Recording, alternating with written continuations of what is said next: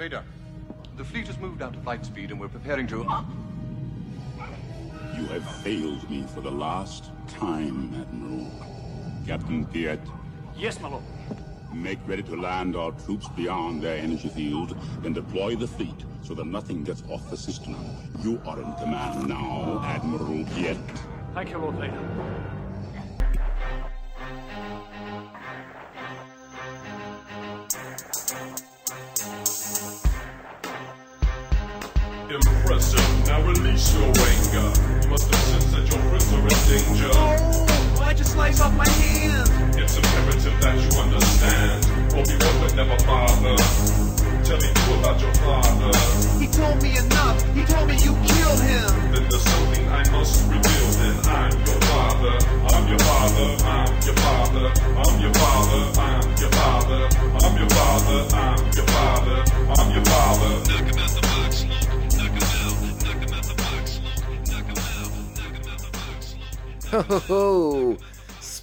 In that opening segment. Sorry about that, folks. Hello, Popheads, and welcome to issue 89 of the Tomcast Popcast, coming to you from our secret Tom Cave, hidden deep in the bowels of the Imperial Superstar Destroyer Executor. I am the head nerf herder. My name is Tom. Please follow this show on the social medias at Tomcast Popcast on Twitter, at Tomcast Popcast on Instagram.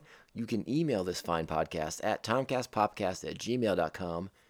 And you can also join Pophead Nation officially at patreon.com forward slash Tomcast Popcast, where you can hang out with super cool people like the Aspen Hill Chody and the Dark Knight himself, the Batman of Bay Park, Mr. Jeff Nail. He's a co host on the Ringing Ear podcast, and he is a super friend of this podcast as well. So he's just a great guy in the community, and he's patrolling the streets of Bay Park, making it safe for all around, which is in this time of, of health crises is much much needed. Welcome everybody. Um, this is a super special, special, special, special show. Kind of picking up where we left off last week, uh, where we kicked things off with it with a Star Wars nostalgia-filled spectacular. Uh, we're doing the same thing this week now for The Empire Strikes Back, my personal favorite of the Star Wars franchise. Um, and this is, uh, as I mentioned on last week's show, this year, uh, 2020, marks the 40th anniversary of The Empire Strikes Back. And uh, if that doesn't make you feel old, well, I don't know what will, because uh, yeah, that was that was a sh- shocking revelation. I was like, oh my god, that movie came out when I was one years old, or is it just one year old? Sorry, got that extra S in there. Habits. Anyways, uh, this is a this is a, a, fun fun movie. I, I I can't even begin to tell you guys. Well, I am going to begin to tell you guys just how much this movie means to me because this was kind of the the elevation of, of what movies could be. Because as as a kid, especially as a kid, you, you know, you're used to watching movies and TV, and the good guys always come out on top. A okay, they save the day. The bad guys are punished. Evil's punished. The bad guys are thwarted, arrested, put in jail. You know, whatever, what, whatever the case may be. Uh, this film flips that all on its head, and and escape and survival are, are the best that our, our heroes can manage. And, and and for one of our heroes, he can't even manage that. Uh, it, it's it's a movie that uh, taught me. Uh, a uh, first of all, it taught me about like actual serialized storytelling, because I was like, oh, beginning, middle, and end. This all makes sense to me now. I, you you kind of start to be uh, to put together like a three act structure, and, and you start to understand those those those kind of like basic storytelling elements. And in the Star Wars saga, episodes four, five, and six in particular, uh, were were very pivotal pivotal to me in, in kind of learning and, and beginning to understand that that process of, of storytelling. Uh, and also, you get what, into in my opinion, and what, what was uh, the most jaw dropping revelation in, in the history of anything, which is uh, the the Darth Vader's true identity, the his connection to Luke Skywalker, which uh, you know, uh, spoilers, but the movie's forty years old at this point. So if you don't know already, I guess I don't get mad at me. But yeah, the the revelation that Luke Skywalker is actually Darth Vader's son, and and and that what Obi Wan told us in the first film wasn't exactly hundred uh, percent accurate. And uh, we'll we'll talk more about that certain point of view when we get to Jedi, which will probably be next week the way we're going. So I, I and I have no problem with that. We can talk about Jedi till the "Till the cows come home," or uh, "Till the till the Ewoks come home," whatever, whichever saying you like the most. Uh, so I just I again, I'm getting into into this episode. I'm going to be talking with with super friend Roger, our good friend Jedi Raj on the Instagrams and on the Twitters, and uh, we're going to be kind of kind of uh, again. It's not going to be a review or or some sort of uh, let's tear the movie down and examine it for it. You know, it, its contributions to cinema history or anything like that. This is this is fanboy hour. I mean, we're just to kind of gush and talk about our favorite things about this movie, what we loved about this movie, what we uh, feel the most connection to, uh, the, the, all the emotions that the, this movie evokes, you know, because this movie has a lot of those. It has high, highest of highs for our heroes and the lowest of lows for them too. And again, uh, this was a movie I grew up with in my childhood, just like Roger did, but from different different kind of generations. So it'll be interesting to kind of talk to Roger and see his perspective versus my perspective growing up with Empire Strikes Back. Uh, so I'm really, really looking forward to the conversation. But I wanted to get some basic information out about this uh, because, you know, sometimes when Roger and I get talking, it's very easy for me to uh, have my train of thought uh, quickly derail. So I want I want to get some some of the some of the credits out for this for this film, just so you guys have them um, right at the top. All right. So Star Wars Episode Five: The Empire Strikes Back. This movie released on June twentieth, nineteen eighty. So we're not quite at that tw- at that 40th anniversary point just yet. Uh, but I really wanted to get this episode out ahead of the curve because there, I think there's gonna be a lot of, of pop culture, Star Wars, uh, uh, genre podcasts that are all gonna do episodes like this, and they're all gonna come out right around that actual 40th anniversary date. So I just kind of wanted to get a jump on it because, um, you know, I've talked to you guys about it before. We're we're a small independent pop culture podcast, and and uh, we are a very uh, very small fish in a in a very very big pond. Uh, so anything we can do to kind of stand out and get ahead of the curve, I think, is uh, something that the, the, podcast needs to do a little bit more often and a little bit more aggressively. So uh, that's why we're going to do it now. Plus, it's just damn fun. And you know, with with coronavirus, with COVID nineteen being such a such a big big deal and kind of kind of slowing things down, um, I'm definitely getting more interested in shifting away from from news based podcasts. I, I really like this idea of doing kind of like the greatest hits of pop culture where we can just sit around and talk about movies um, or TV shows or comic books or what, whatever topic kind of catches our fancy for the week. And uh, I don't know. I'm leaning towards making the show more like that in general. You know, like obviously we would talk about the big news, but maybe a news centric podcast isn't. I don't know. Maybe we're not going to do that after after we come to the other side of, of COVID. I don't know. I'll talk about it with Roger. I'll talk about it with, with my Patreons, and I'll, I'll, I'll see whatever. We'll see what you guys can tell me too. Hit me up on Twitter. Let me know what you guys like, and uh, we're gonna keep that all going. So again, June twentieth, nineteen eighty. Uh, this Star Wars film, directed by Irvin Kershner, not George Lucas. All right. So Irvin Kershner comes aboard, and and he he again he helms what I consider to be the best Star Wars film of them all. So that's important to pay attention to. Irvin Kershner, uh, you may remember some of his earlier work, not earlier in the sense of, I don't mean earlier in the sense of uh, before Empire Strikes Back necessarily. So Irvin Kershner uh, directs Star Wars Episode 5.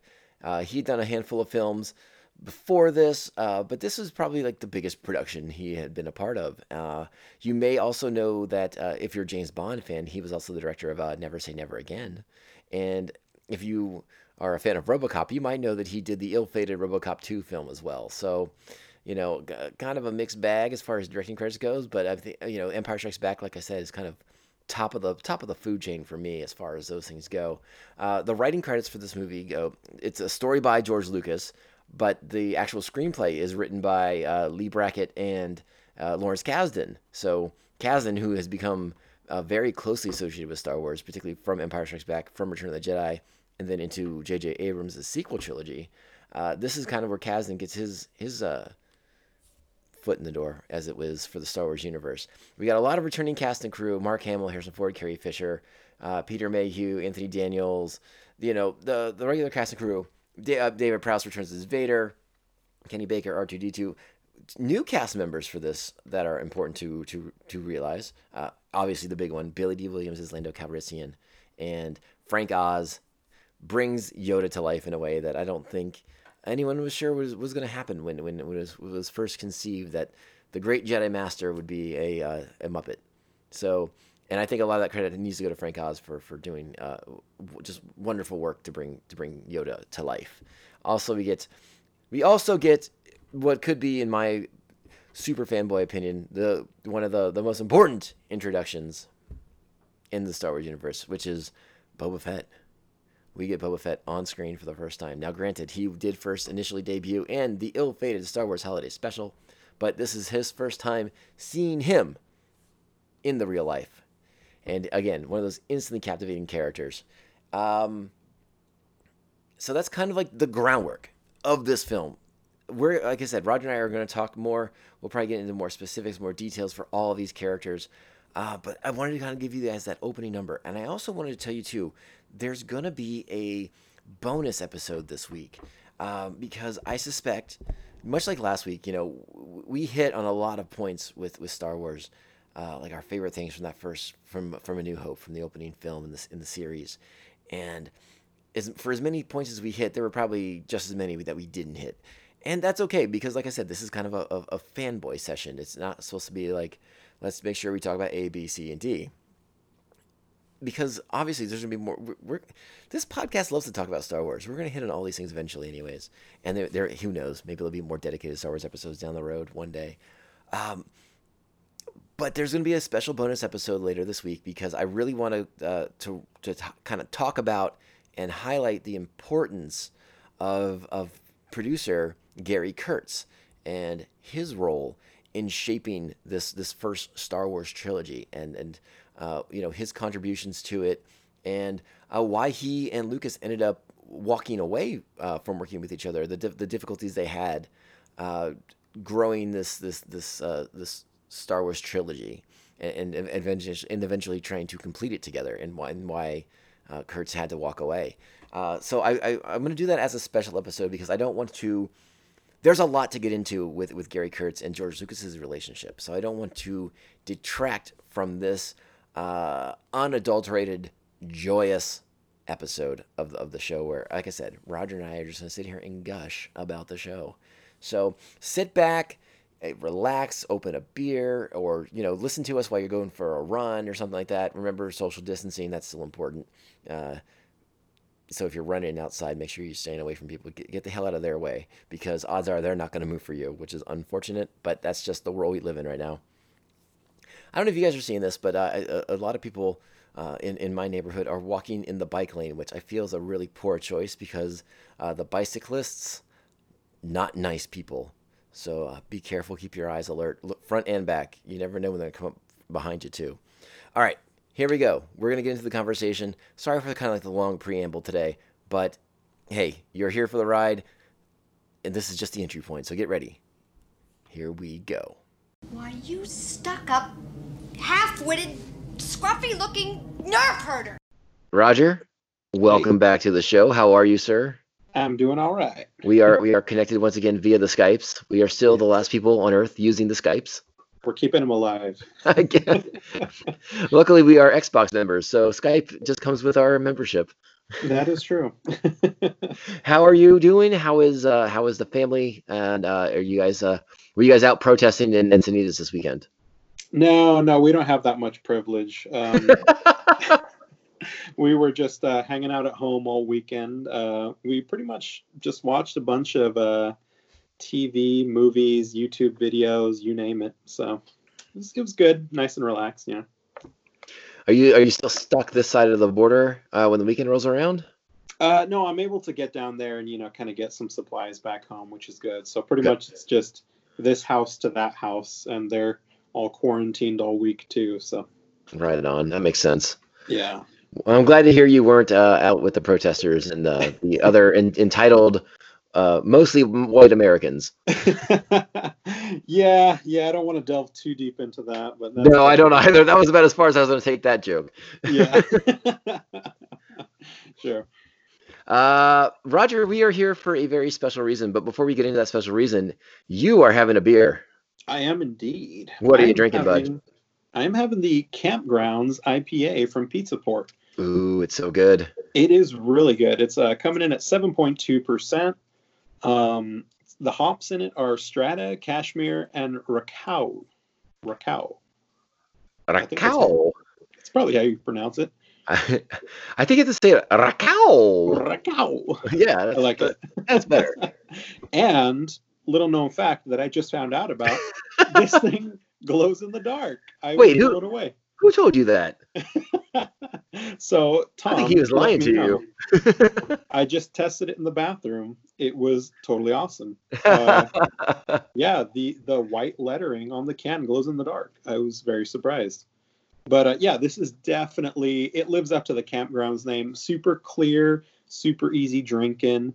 Um, very much a West Coast IPA. Nice clarity on it.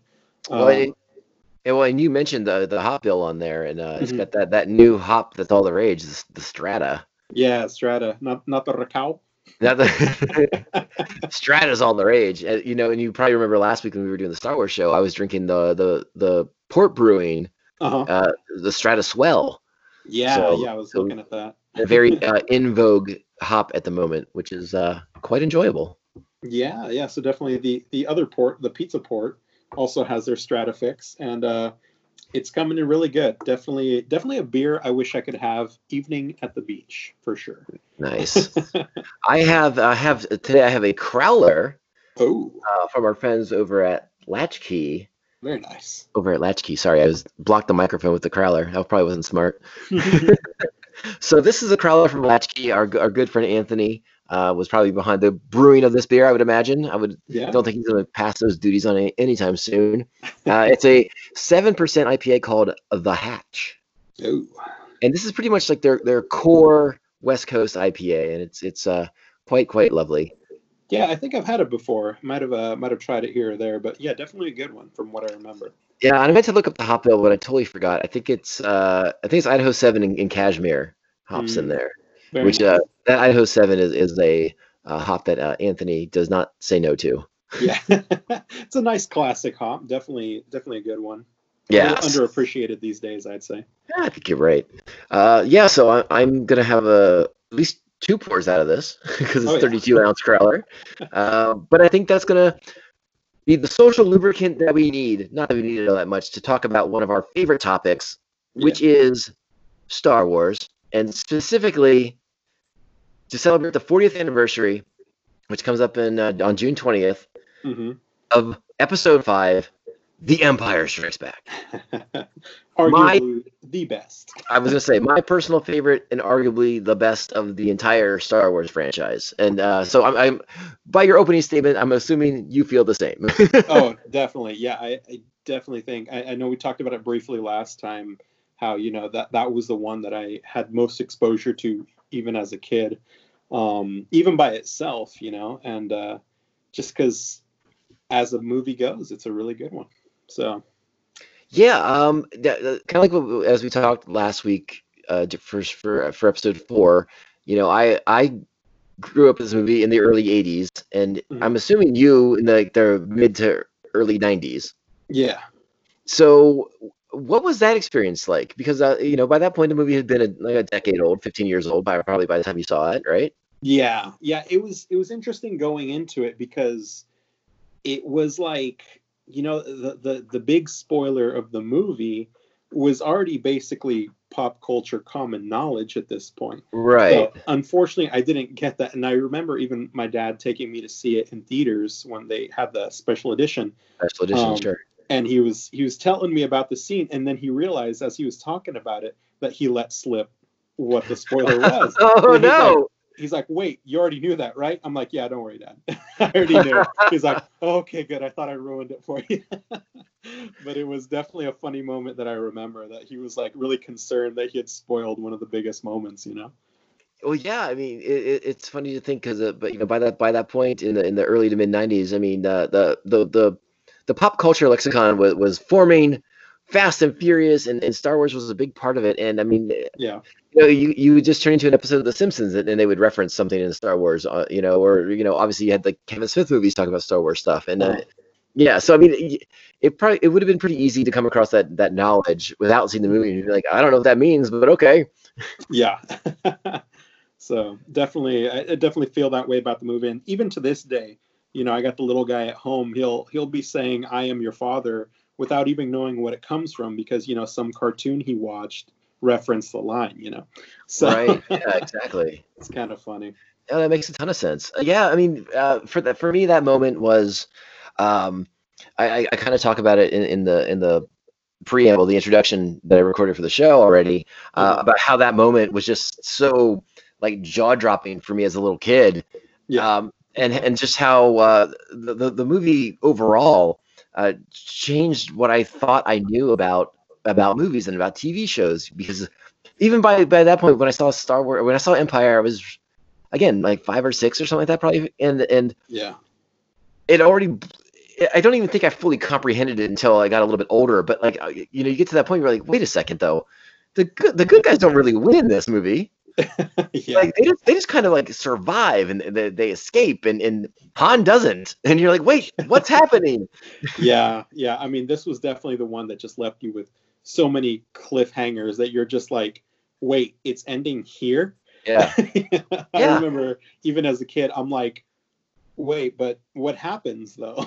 Yeah, I, it's one of those movies, uh, especially like I- like I said, like I kind of alluded to last week.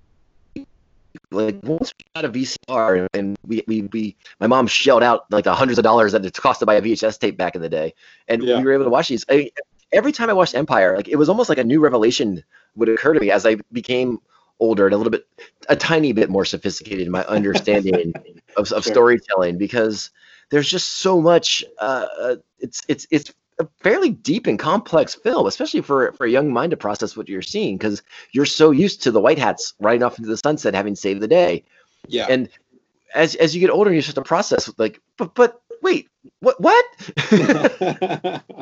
yeah, definitely. so it, it was a movie that I, I- became just just fascinated with uh, when I was growing up, and by the time I was a teenager, I mean, like I knew the movie inside and out, and I, I, I mean, and I still do to this day. But Yeah. it, that's the, the kind of uh, just generally enriching experience that Empire Strikes Back provides for me. Yeah, for sure.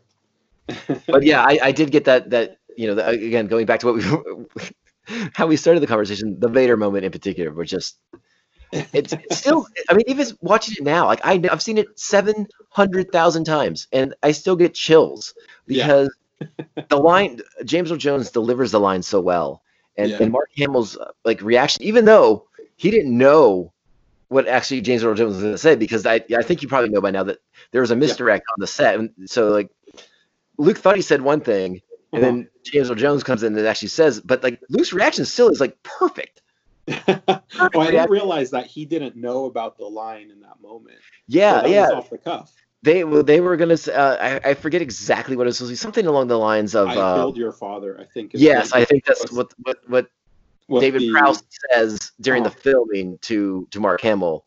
Um, but then Lucas is like, no, here's the real line to James Earl Jones, and he's like, Yeah. what? And you you can see it on YouTube or, or any of the Star Wars documentaries, but even even James Earl Jones was like, no, Yeah. he's lying. yeah, it's so great that even he was so in character that he's like, no, this can't be right. You know? yeah, it's, it's, it's a trick, and I guess that's, uh, that's actually one of the greatest parts about the film uh, is because, you know, other than than than fanzines and and the, the occasional like like genre sci-fi kind of of, of you know fan again fanzine. I think it's correct. Sure. Un- Until Jedi came out, like there was like three years of speculation. Like, is Vader lying? Is this the truth?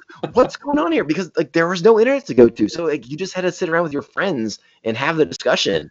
Like, Yeah. what is that real and I'm, I'm, I'm very curious uh, again because by the time i saw jedi was out so i mean i got to see the conclusion of it but, Yeah. but those kids who saw it in summer of 1980 maybe Oh, I, I, should, I should get pratt on the phone and ask him how that like like did you guys spend like three years just like guessing Oh man, yeah, that'd be that'd be awesome to know because uh, I've never known it in the context of you know not knowing that it was just true. You know.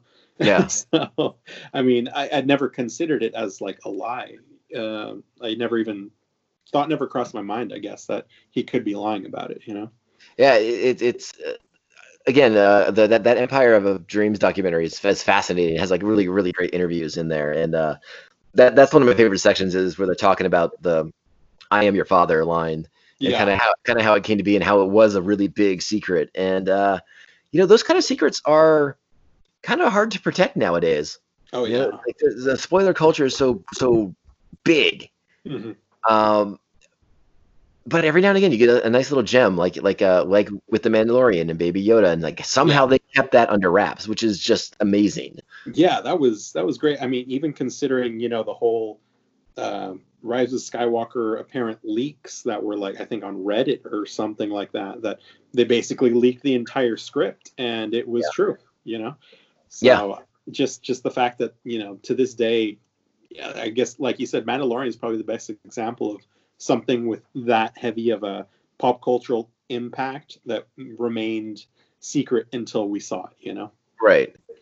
Yeah, I mean, because uh, again, not to, not to draw apples and you know compare apples and oranges, but I mean, you know, with with, with Avengers, you know, when we're going into into Endgame, Yeah. I think we all kind of sort of knew everyone was coming back. It just was a question of how and when and, and how it was mm-hmm. going to play out. Yeah. I, I think in, in the case of of the the Vader revelation, you know, there's a lot more like what. yeah, definitely. But yeah, I, I we'll have to we'll have to pick Mr. Mike's brain on that and, and uh, get get some get some comments from him about it. But yeah, I mean, again, the '80s were so different. I mean, you you, Yeah. you just you got together with your friends and you talked, and that was the extent of that was like the the first subreddit was you and your friends at like the book store at the arcade. Yeah, definitely. That was the places to be. But uh, so so again, I'm assuming your first real experience with the film is the special editions, right? That's Yeah, yeah. Okay, so you have no affinity for the original cut. Now, granted, there's not a ton of significant changes hmm from from the, the theatrical to the special edition. There's uh, tweaks here and there. Sure. You know, some again, a couple things that I don't really care for, but that's because I'm an old fart. I, I like Yeah. I like Star Wars like I like my Star Wars. yeah, no, I was actually going to ask you. So, what what notable differences were there from the original to the special edition? Because I uh, honestly, Empire, I don't remember too much offhand. I know more Star Wars and Return of the Jedi, but Uh, mostly, most of the the big changes and the ones that I was uh, was- was okay with, I suppose, was uh like the Wampa scenes. oh, okay. Yeah, because the Wampa was a, was a very challenging uh, animatronic puppet effect, Uh-huh. and, and so like in the original cut, you don't really see the whole Wampa.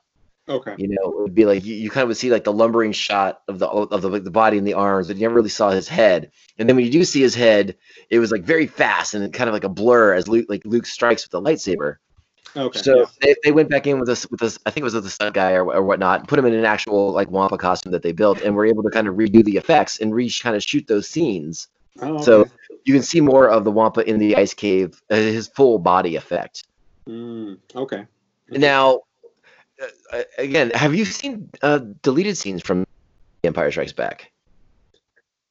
Um, I'm you know I'm not sure about deleted scenes. I, if I have, it's been a while. There, uh, there's a, there's a bunch of interesting deleted scenes, but uh, because of the like, like I alluded to with the, with the, the kind of like the, the trouble they were having making the Wampas look good and real, they Okay. there's an entire uh, subsection of the film where a bunch of Wampas attack the rebel base on Hoth. Oh, really? Yeah, and you, you can find the scenes on YouTube, um, Interesting. and it, it don't look great. granted, That's funny. There's probably some more work they could have done in post, uh, but I know this the story is that that Irving Kershner was not happy with the way it was coming together, and they just were like, you know what, let's just cut this out, uh, because there- there's going to be another scene that plays into when the Empire invades Rebel ba- uh, the base on Hoth, Echo base on Hoth, Okay. and uh, with the, the uh, where a couple stormtroopers run into Wampas that the rebels had detained, sort of so to speak. Ah, okay. But I, I recommend watching the scenes; they're fun to watch, but they're like I said, there's some effects work that wasn't done, wasn't finished, and so it looks like a weird Disneyland ride. Like it's just like Oh. this weird animatronic wampa. Just, That's really funny. Okay, that actually, in context, makes a lot of sense. I don't know if you, I'm sure you've played the uh, the Star Wars trilogy arcade machine. Yes, yeah, How there's sections in that where like you're literally in Hoth base and you go into a door and there's like two wampas just Yeah. walking at you and you're just like blasting them in the face. But I'm just always like, well, that never happens in the movie. but apparently, I, I mean, who knows if they based that off the original script or uh, or if that was just something that they kind of had that was tangential to it. But that's actually kind of interesting. I think they might have even had that in uh, Shadows of the Empire, right? I I believe they did actually. Yes, yeah, so that's that's kind of cool. yeah, it's pretty neat. And then uh, there's a, a couple small things uh, in the special editions, like uh, I think they gave Ugh, I could. Oh, my memory's a little rusty here because I don't. I don't watch the special edition of it that much anymore because I. Uh, I have. I have this, which is like Ooh, the what is this? only.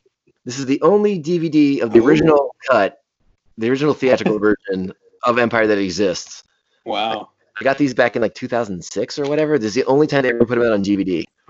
Wow, crazy. So yeah, so that that tends to be the version I watch more often. Um, but again, Empire was was small stuff. Um, okay. I think they redid a couple things on the Dagobah, a couple effects. I think they might have given like Vader a, few more shots. Uh, okay. They added a yell to, uh, or a scream for when Luke like makes the choice to jump off the the little ledge as opposed to going with Vader, okay. which I, I never cared for because in the in the original he was silent on the way down, which I thought made the, his choice and his sacrifice more powerful. Yeah, yeah. No, I, I didn't realize that. I completely forgot because I think maybe just every recap scene I've seen of that is probably the original where he just kind of hops off.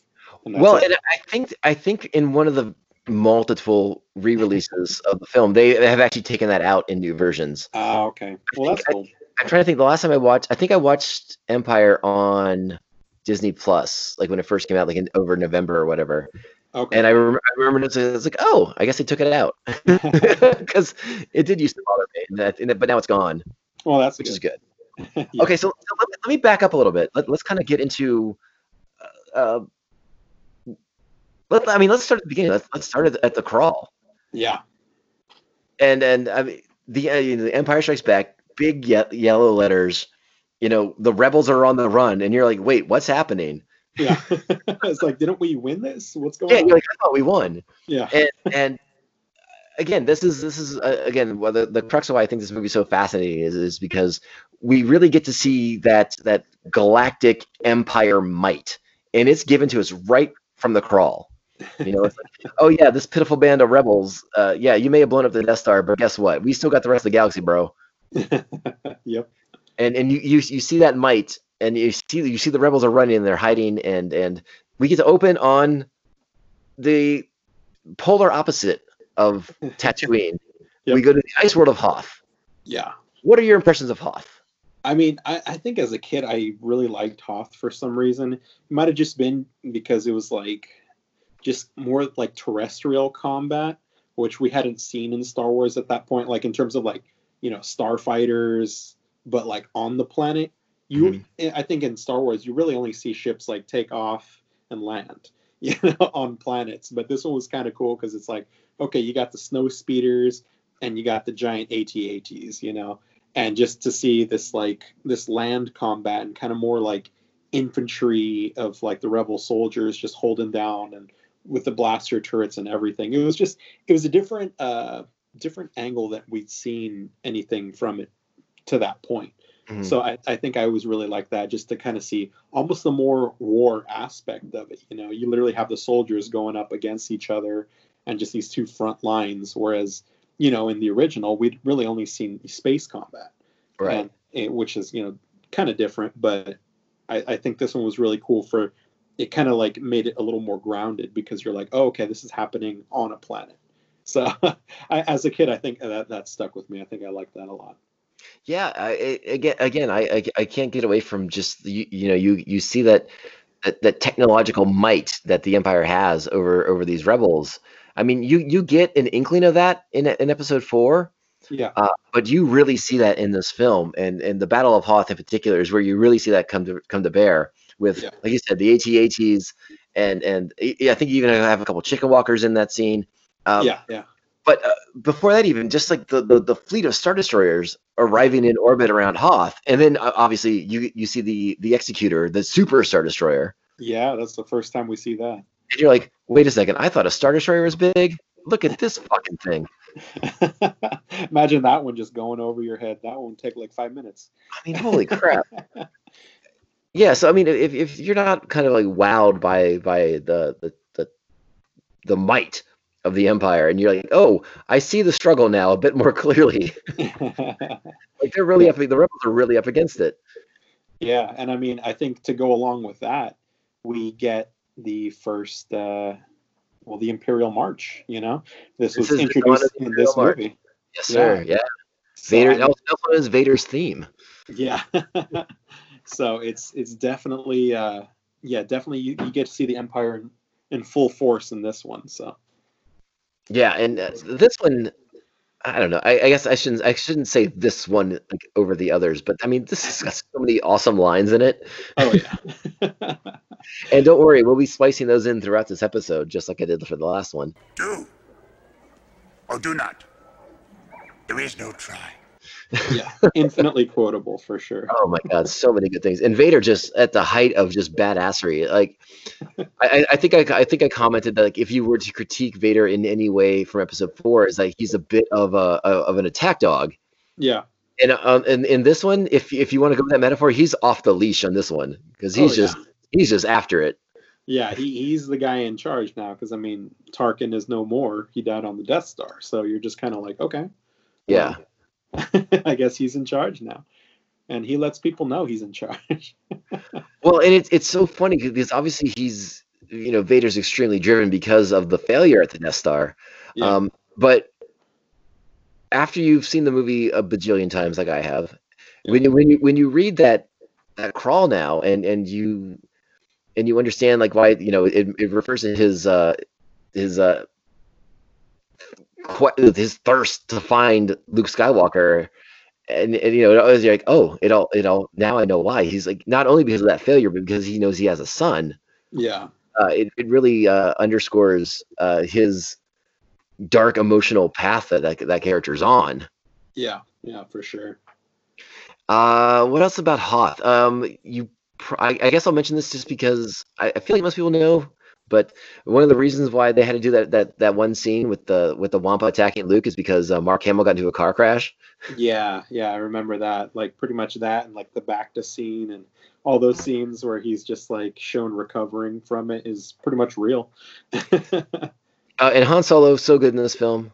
Carrie Fisher, Princess Leia, is so good in this film. But I Oh, think Han might have some of the best lines ever in this movie, oh yeah, for sure. especially when he's out on the Tauntaun trying to find Luke, and he has to he has to cut the Tauntaun open and stuff Luke in there. I had never seen anything like this when I was a kid. I was like, oh my god, he's Yeah. using the Tauntaun as a sleeping bag. yeah. I gotta And then, ironically, ten years later, they would make sleeping bags that are shaped like Tauntauns. Yeah, it's kind of kind of unsettling if you think about it. Oh man, I yeah, I, I was always fascinated by the the the Hoth scene in general. I something something about uh, an ice planet just kind of like captured my imagination. I really loved it, and you know maybe it's because I was growing up in the East Coast and I loved the winters and I loved snow because it was still new, so new for a California kid to yeah, play in snow and stuff. Loved it. So the the idea of a place where uh, snow was around the clock, and I'm assuming they all had snow days. No, there was no school there ever on Hoth. Yeah.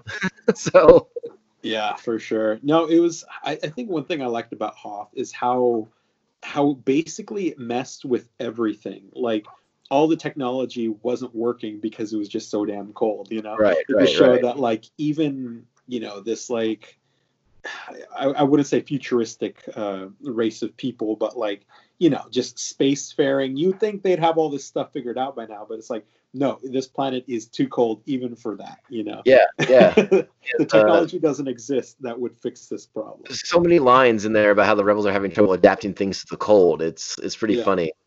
Uh, so the Empire arrives. Yeah, We get a, we get a great line from Vader. Uh, your favorite line. You mentioned it today on Instagram. he will join us or die. Oh, the other one. The other one. Oh, which one? You have failed me for the Oh, last for the time. last time. Oh yeah, I use that all the time. the uh the Admiral Nita one.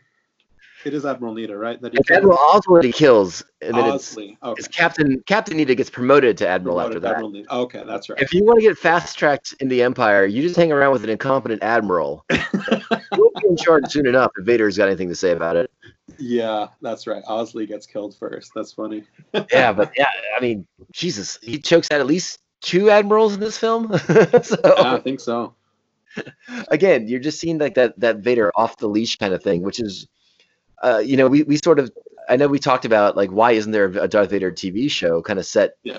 after you know between episodes three and four, where it's just again a Vader off the leash hunting down Jedi's or whatever. Yeah. I mean, this is this is that Vader that I want to see. Yeah, more of this, yeah. more of this Vader, just That's- at the height, pissed off, dark side rage, so good. I mean, like, yeah, arguably one of the coolest parts of Rogue One was that scene with Vader that they just decided to toss in last minute. you know, I, I think we all, after the end of episode uh, four, we're all madly in love with the Millennium Falcon. We all wanted it to be our car. oh yeah, in this movie, uh, it becomes the hunk of junk that it looked like in the first one. yep. And it leads to a lot of great comedy bits, like where the ship just doesn't work. Like they can't Yeah. go to hyperdrive ever, and Yeah. Know, nothing's going right. You know, Chewbacca's like taking it apart and fighting with it the whole time, and Mhm. the the, the Falcon becomes like such a such an important character in the film. Yeah. Uh, so it's not just aesthetically cool like it was in the first film, but now it's like part of the cast almost. Like it's part of the Star Wars mythology because like it's this ship that you can't quite rely on. yeah, very much. And you know, it actually obviously that it's they do that to you know progress the story how they wanted to. It's like basically to say, well, why didn't they just hyperdrive out of here? You know, it's like, well, because they couldn't. You know, it, it was a good way of like keeping the story like where they wanted it while plugging a, a potential plot hole of well why didn't they just hyperdrive to you know light speed to somewhere else like we've seen they can do so i thought that was like a, a cool way of doing it without seemingly you know seeming forced or like random that they just didn't do that you know Yeah, hundred percent. And uh, you know, because because the the hyperdrive is not working, you get these awesome space scenes that you know they weren't able to necessarily do at the time, but because of the success of the of the of the first film and obviously the the the insane demand for Star Wars toys. I mean, Yeah. the sale of the toys basically funded the development of Industrial Light and Magic, you know, for the special effects to make this film. So everything was ramped up by ten for this for this new movie. So you're getting these cool space uh, chases between Tie fighters and the Falcon, and you got Oh, yeah. the Star Destroyers behind them, and then you're in an asteroid field with oh like, smashing together. It's so bananas awesome. It's Yeah. the craziest, coolest thing. Uh, it, it captured my imagination, my heart when I was a kid. It still does to this day. I still watch the scene and be like, "This is almost fucking perfect." don't tell me the odds You don't have to do this to impress me. Sir, the possibility of successfully navigating an asteroid field is approximately 3,720 to 1. Never tell me the odds.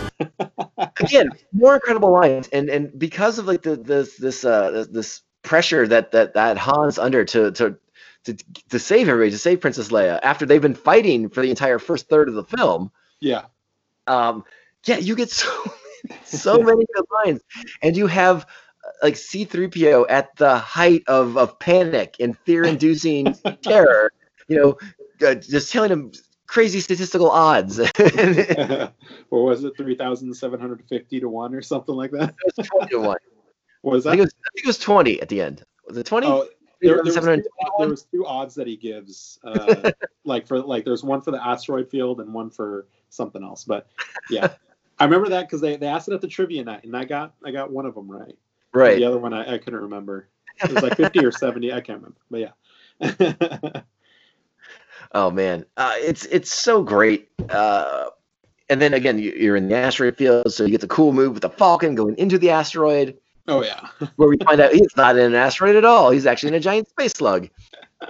But- yeah, that was pretty cool. You get these wonderful scenes uh, with with with, uh, with Han Solo and, and Princess Leia, and again, you know, you spend that opening that opening sequence on Hoth with them fighting with each other. Yeah. Uh, and then you got you you kind of get these these moments where, as exasperated as they are with each other, you you start to see their their feelings and the actual connection they have with each other, and it's Yeah. it's wonderful. And even as a little boy, you know, who could give a crap about a love story, I was like, yay, Han Solo and Princess Leia, yay! yeah, right. And then- true. you know, of course, you get that like that that that, that kiss in the corridor. Then, of course, C-3PO comes in and ruins it, and it's As he is apt to do. Yes. as he's as he's apt to do. So I, I, let, us put a pin in in, in that particular storyline. We'll, Yeah. we'll leave them in the asteroid field with Vader in hot pursuit.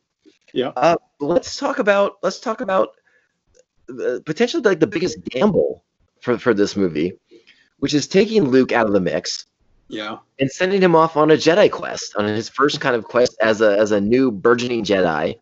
Yep. And and you send him again off on his own. He's with R2, so you know you got you got two great characters together. Yeah. Yeah. But he's he's removed from the storyline effectively, so that he can go and hang out with a little green puppet in a swamp. yep. And it totally works. they they pulled it off. It was amazing.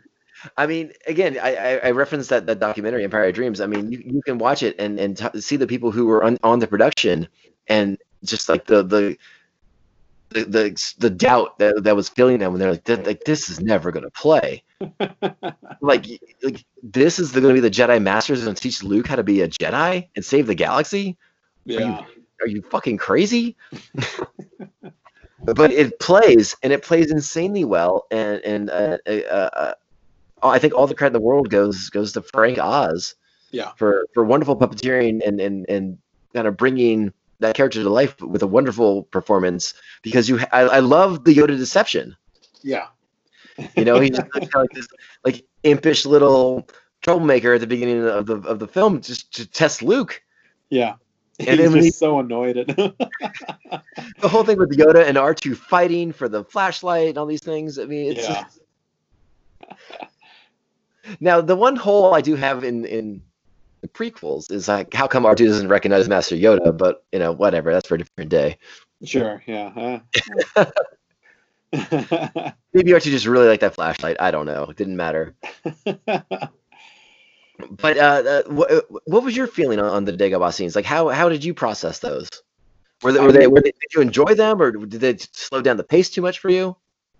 I mean, I'm trying to think back of how I took them at the time. I, I think, you know, it definitely is like a slower pace. I mean, after we'd got so much action going from Hoth to, you know, the escape from the asteroid field and all that. And then you really slow everything back down to a crawl when you get back to Hoth because it's literally just this sluggish swamp planet. Dagobah. Uh, yeah, yeah. I'm sorry, Dagobah. yeah, I'm, I'm, I'm all over the place. Uh, yeah, so yeah, the Dagobah scene, and you're just like, yeah, the, the pacing does definitely slow down. But I think as a kid, it's still like it's still alluring enough because you're like, oh, this planet looks kind of spooky. You know, it's like a like a haunted forest swamp, you know, mixture thing that you're just like, oh, what's going on here? And then you see who you know you don't know yet is Yoda. You just see this little guy that's just being annoying. And you know, as a kid, you find it kind of funny, and then you know, even in later viewings, it's still it's still pretty comical. But uh, Yeah, agreed. Agreed. definitely, uh, you you start to see that like you know, Luke's kind of getting like frustrated and desperate, trying to find this Yoda guy. Yeah. And uh, when he finally finds it out, you're just like, oh wow, I didn't pick that one up. Well, it, and it, yeah, uh, how do how do I want to how do I want to say it? It's it does slow it down, but it's still it- it's still fascinating to watch because this is you know Obi Wan kind of gave us little bits and pieces of of Jedi lore and, and Jedi wisdom and, and kind of like Yeah. what the Jedi are all about. But this is where we start getting like the Jedi mysticisms and uh, we, we start getting it at full force, full four, and and we start to see the way Luke acted, you know, even back in Episode Four, you know, kind of eh, you know impulsively and, and rashly, and hi- him still behaving that way, and we're like the the realization that uh, that's not the path. You know, that's, that's that is that is not the way. yeah. and and and, and again you, you you you start to realize like what it takes to be a jedi and it's not just rushing into action headfirst and this this kind of like a, a, a naive courage or you know naive lack of fear it's Sure. it's much more and so much more complex and you know lucas has talked about how the force is like boiling down like religion but it's also kind of like boiling down warrior cultures in, in a lot of senses too because Yeah. It's not about again and this is something that's kind of hammered home in jedi but it's like not just about killing the bad guy Yeah. like you can't just walk around with a lightsaber and start cutting people's heads off Yeah. like that is that's not the path hmm and and i i think especially as a kid because i think luke is the character that most kids gravitate towards Yeah. you're you're fascinated by all this stuff like you you are drawn into it and and you do you do see like the the jedi training and and the the, the floating rocks and all, all these things and I, I think it does capture your your imagination especially as you're young Yeah, yeah. Once he actually starts getting into the actual training bits, it starts getting really good just to see, you know, oh man, he's running through here doing flips and making rocks float and e- even up to the point where, you know, he has to face his fear in the cave. You know. Yeah.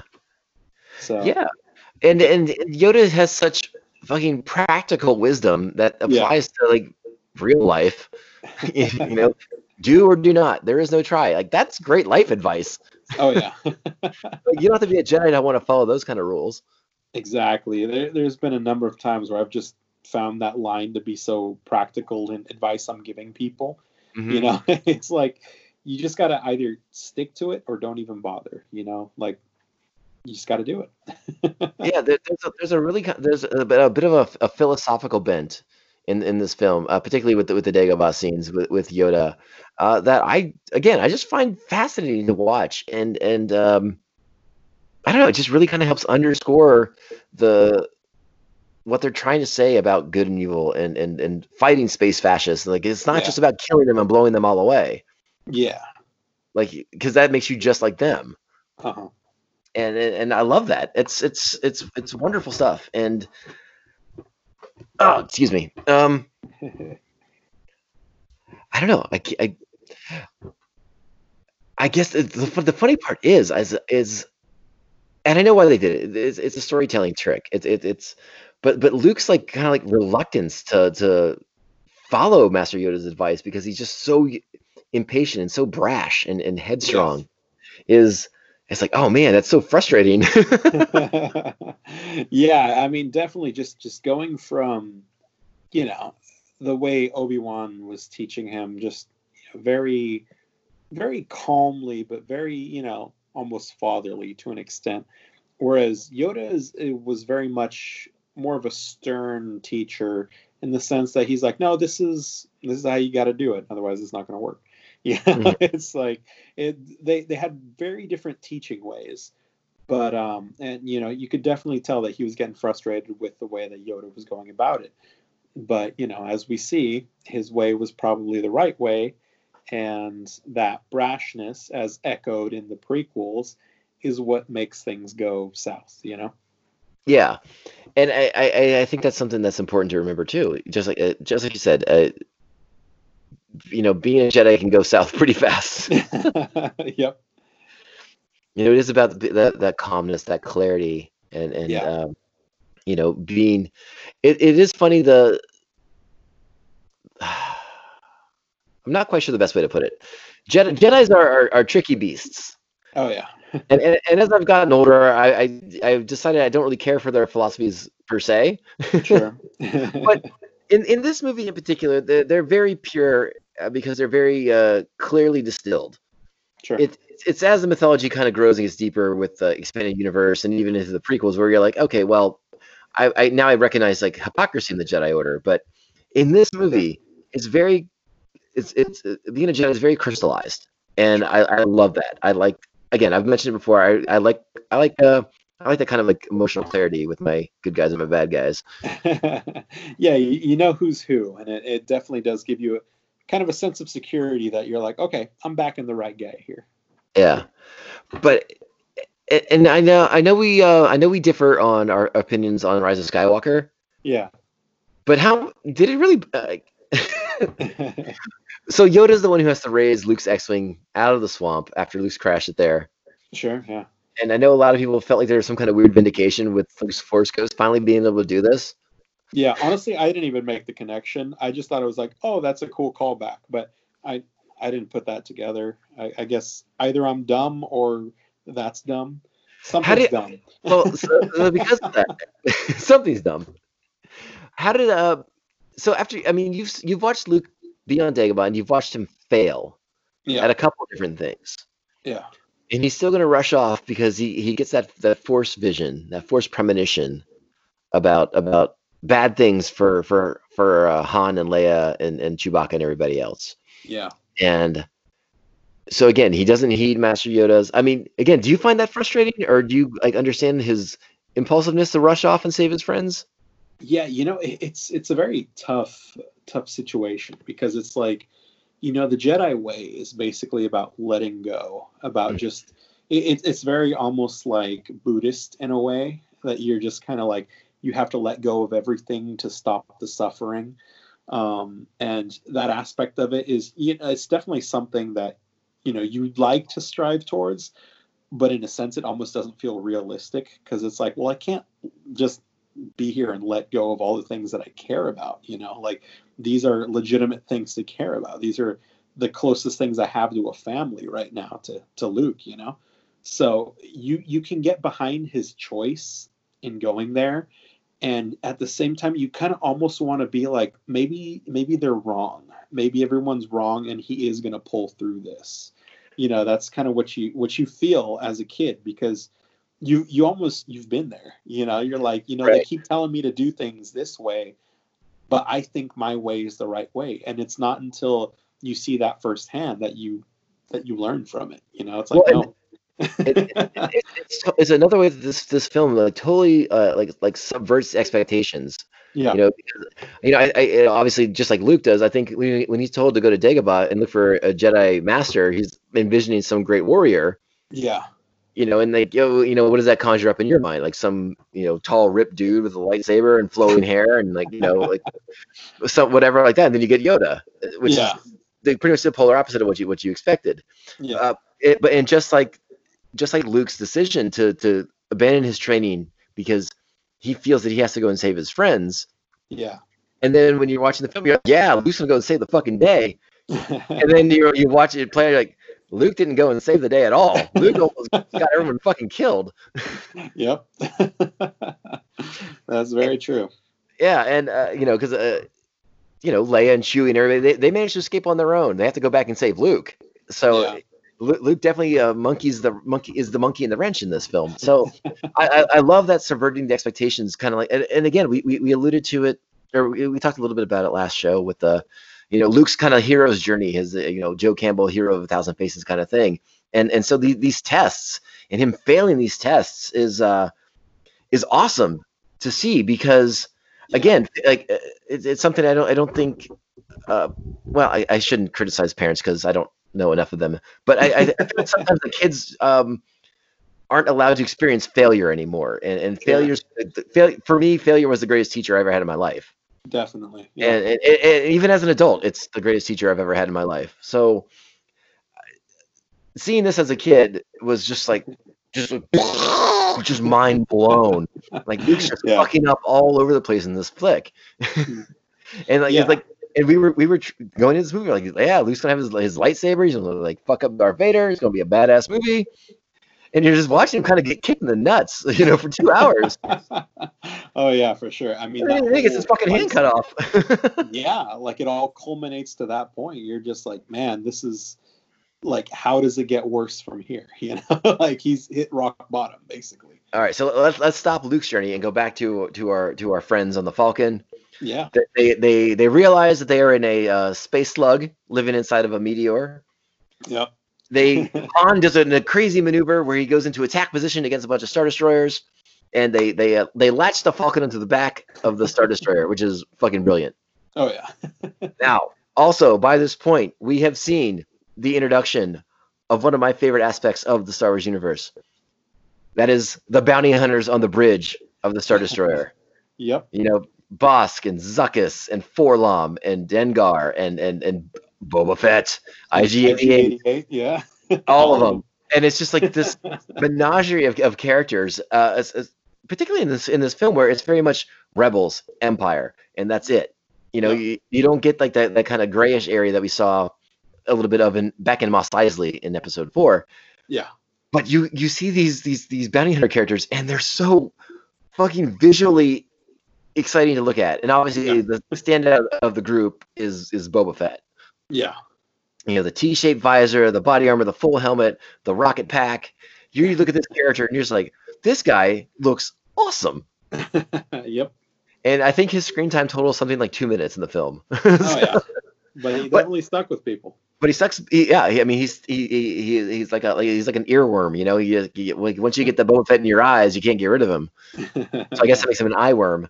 Yeah well that sounds a little creepy But Boba Fett, we, we find out, and again, this is a, a this kind of gets fleshed out. I think I think in the role playing game. yeah Uh, but we find out that Boba Fett and Han Solo have history, ah, and that's sort of kind of alluded to a little bit in the flick. Just Yeah. and I think you know that just because you know, like Boba Fett knows Han's tricks. yeah You know, like they they uh, when they when they detach the Falcon to float away with the with the trash. before- Crash, yeah. And and Slave One is in the trash. He's right there behind him, yeah. Which that's got to be a strange call to make, right? Like, like you're getting ready to go visit Darth Vader and a bunch of other bounty hunters, you know, to get, to get an assignment, and you're on with like the landing crew and the is like, hey, can I park in the trash compactor? Is that cool? They're like, why? You'll, you'll see. Don't ask me questions.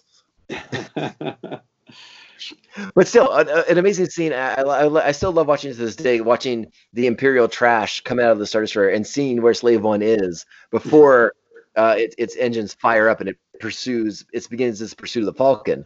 yeah, that was pretty awesome. Yeah, and so our heroes still on the run, malfunction hyperdrive.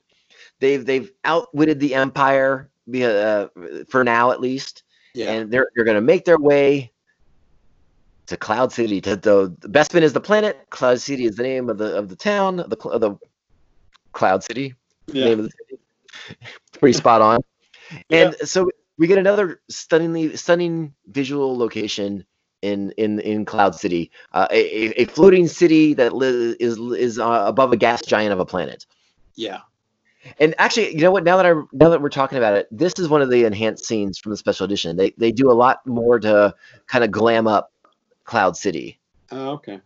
Yeah, this is this is one of the areas that, that they enhanced a bit more and, and put a little bit more shine on, on, on Cloud City. Nice. And uh, uh, again, those things didn't. Th- I, those are tweaks I don't think that bothered me too much. I'd have to rewatch it again, but I, I don't think I, I don't think I rubbed up against those too hard. Yeah, yeah. If, if it's subtle, I think it's okay. Excuse me. Yeah, and uh, so what do you? Th- let- let's just start with like, what are your thoughts on Cloud City? You know, honestly, like it, it's when you first see it, you're just like, oh, this is completely different from anything we've seen. You know, it's like literally there. You you kind of have this uh, inkling at the back of your mind. You're like, well, what's the planet like? You know, it's like you know we're way above in the clouds, but you're like, what what's below them? What's what's going on here? Why is it like this? Why are they in the clouds? Um, but it's it's definitely like a really cool like environmental design, you know, and I, I think that's one thing that you know is just so great about all the Star Wars movies is how they just make all these cool environments, and that's something I, I think I would have liked to have seen a little more in the new movies. Is that you know these the planets that you see in them are kind of like okay, yeah, it's it's another desert planet, or you know it's another jungle planet. It's like no, like you need things like Cloud City, you know, something that we don't see in the real world. You know, it's just kind of out there. It's an abstract concept. There, there, th- yeah. I mean, uh, I, I'm sure we'll get we'll get to very specific episodes about the JJ trilogy at some point. Sure. Uh, but yeah, I mean, there's there's a lot of echoes from from this main series, but not enough innovative new locales, I suppose. Yeah, that, that's that, that that's my personal qualm. You know, if, if people disagree with me, that's okay. That's no, okay. I, I I agree with you on that for sure.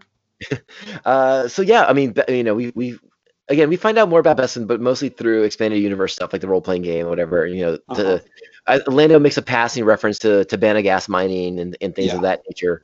Uh, but yeah, I mean, we find and again, we should emphasize this is our introduction to Lando. Yep. This is great. Billy Dee Williams. Billy neat. And uh, um, what's the best way to put this? I, I guess it's just like I, I again as a kid, one of my favorite things about Star Wars was was knowing uh, that this like lived in universe. Uh-huh. These characters had things in their lives from before the movies were taking place. So like, there's this whole like Han Solo adventures, and and, and was part of it. And this is a guy from those adventures, and Yeah. he runs a city in the clouds now, and he's got cool capes and stuff like that. And he's got pretty badass looking hair and a cool mustache. Oh yeah, and very suave. Very, very suave. Well, hello. what have we here? Yeah, I mean, it's again, again, finding like a friend of Han Solo is. I mean, again, Han's a character you love, so you're like, oh, Yeah. any any friend of Han's. But, but Princess Leia is a little suspect of him. You know, she's Yeah. not so easy to, easy to trust. She seems to be the one kind of aware that like, okay, cool, let's just get the hyperdrive fixed and get the fuck out of here. yep. You know, she doesn't trust him. Uh, and again, it, it, it's it's I don't know if this is a, subverting expectations thing again, but you think you think you're with Han's friends, so you think that our characters are safe, but they're not because obviously the bounty hunter was tracking them. Bounty hunter figured out where they were going, and again, as as we, we talked about, Boba Fett has a history with both of these characters. Yeah. Uh, so once he knew, you know, he plotted their. Once he figured out, they he called ahead, and they're like, "Hey, by the way, the Empire's coming too." Yep, that's what they And do. So you get, so you get the you get the the first Star Wars double cross, where, where Lando has to sell out his friends to, to protect his uh, his uh, his mining outfit in Cloud City. Sure. Um, Yeah, to protect Lobot, you know. oh, Lobot, the super assassin of our new Star Wars trilogy that we're producing. That Oh Lobot yeah. Script on the way. can't wait. I'm gonna make Roger shave his beard and his head to play Lobot. Oh yeah. I'll get my cybernetics installed. We'll be good to go. uh, again, yeah. sorry, I just I just had a flash of like the robot chicken thing where they go to dinner with Darth Vader in Cloud City, Yeah. where they actually sit down and have dinner together, and it's like super awkward. Oh, that was so good. That's a great bit. Um, sorry, that just flashed in my head, so I started chuckling. Uh, yeah. So again, we get we get we get. I'm I'm trying to. Sorry, I'm I'm stumbling a little bit here because I'm trying to parse out which section of the of Cloud City I want to talk about. Yeah. because the betrayals start coming fast and furious. You know, C3PO gets blown away, Yeah. which is like, oh, okay, what just happened there? Uh, you know, Chewbacca's like wandering around looking for him. Then all of a sudden they go to the dinner scene. Han pulls the gun on Vader. Vader pulls the gun away from Han. He's like, nope. Then it's time for awkward dinner on Robot Chicken. then it's, it's time for uh, Han to get tortured. You got that crazy like levered chair with going into the needles. Yeah. that just Like- looks terrible. No, they they upgraded from that from that interrogator droid that Princess Leia got in Episode Four to like some kind of like bed of needles. it was like, oh, that looks fucking awful. Needles, electrical circuits, exposed wiring. Doesn't Yeah. look fun. Doesn't look fun. uh, you know, obviously our heroes are detained at that point, so they throw they they throw Han into the cell, and he's like, you know, I feel terrible. And Yeah, I bet you, I bet you do, buddy. Uh, But but again, the whole thing plays out, and I, I love the fact that I mean, almost from the jump in this movie, our our heroes have felt in peril the entire time. yeah. and, and at this point in the film, you know, you're you're kind of thinking like, oh shit, uh, good thing Luke's coming, right? Because they all need to get their asses saved. Yeah. so you're kind of buying into the fact that like Luke has to has to leave Dagobah to go save his friends. Yeah. Yeah. Except we find out Lando's not quite the the double crossing backstabber that that we they want us to think he is at first. You know, sure, Han gets frozen in carbonite. Not great, not great. But you know, I guess it had to happen, right? yeah. Yeah. It was it was the safest way out, I guess. But this, the, the the carbon freezing scene in particular, I mean, what a what a fascinating scene, and, and just like it's visually interesting, it's visually uh, stimulating to watch, and Yeah. and you're seeing something happen to a character that you, that you love, and you're like, I don't understand, like what Yeah. what's happening now? Yeah. like you have a, a vague understanding that he's still alive through all of this, but uh but barely. you know, you're like, damn, this is pretty much as, as low as you can get for this character. Well, and it, it's another way it raises the stakes now because uh, Han's in this carbonite, and and the bounty, you know, Boba Fett is about to take him away to the bounty hunter. Or sorry, he's about to take him to Jabba the Hutt, the character he's Yeah. been trying to avoid or in, in slash pay back since since uh, episode four. Yeah. And and, and the and the and the stakes just raise a little bit higher, and, Yeah. and you're like, oh my god, now what's going to happen in this movie? You know, the, this this escalation of, of things keeps happening, Yeah. and and you're just you're again i think you're kind of you kind of unless you've seen the movie 7000 times like us you know that first time around you're like well luke's gonna show up it's gonna Yeah. be fine hey, we'll save everybody. You'll be okay. it's all good luke's got this it's a jedi knight now man he's got the lightsaber he's got his cool new tan khakis on he still has all- two hands yeah. That's that's a plus at that point. Oh my goodness. But again, it all goes on a dime. It changes so quickly. But I, I, I again, uh, Lando turns, helps Leia, helps Chewie. But by this point, uh, as this is going on, Luke's arriving, and and Luke's being led into a, a giant trap, basically. Yeah. And as Leia yells at him over blaster fire. Uh, so okay, we kind of know where where Han. Uh, I'm sorry. We kind of well, well, we do kind of know where Han, Leia, and, and Chewie all end up at that point. But let, let's get into into the Vader and Luke Sure. of it. You know, the, the, the real meat. Like this is where like the the real gravitas Oh yeah. uh, story comes out, and I, it's. I, you know, it's easy to find criticism of the episode four lightsaber battle between Vader and Obi Wan. Mm, yeah. You know, for not being super intricate or whatever. Yeah. That's all well and good, but in this film, the way that Vader toys with Luke Yep. and kind of kind of sort of makes Luke think he has Luke thinks he has a chance. It's pretty awesome. Now, to Luke's credit, he does get some shots in. That, Yeah. that Vader looks like okay, he's not quite the patsy that I or putz that I think he is. yeah, definitely. this- Uh, He's not he's like the untrained. You know, he sees the ability, the potential, uh, for for Vader's own purposes, which, which we get a little highlight of in, in Jedi. But actually, no, you get him right in this right in this movie. Never mind, I take it back. Um, but yeah, the way he plays with, with Luke is fascinating. I love it. You have the scene in the carbon freezing chamber, which is so good. Again, Uh-huh. Vader's just standing there with one hand, easily deflecting things. constantly uh, disarming him. Flips the carbonite. Yeah, yeah, yeah.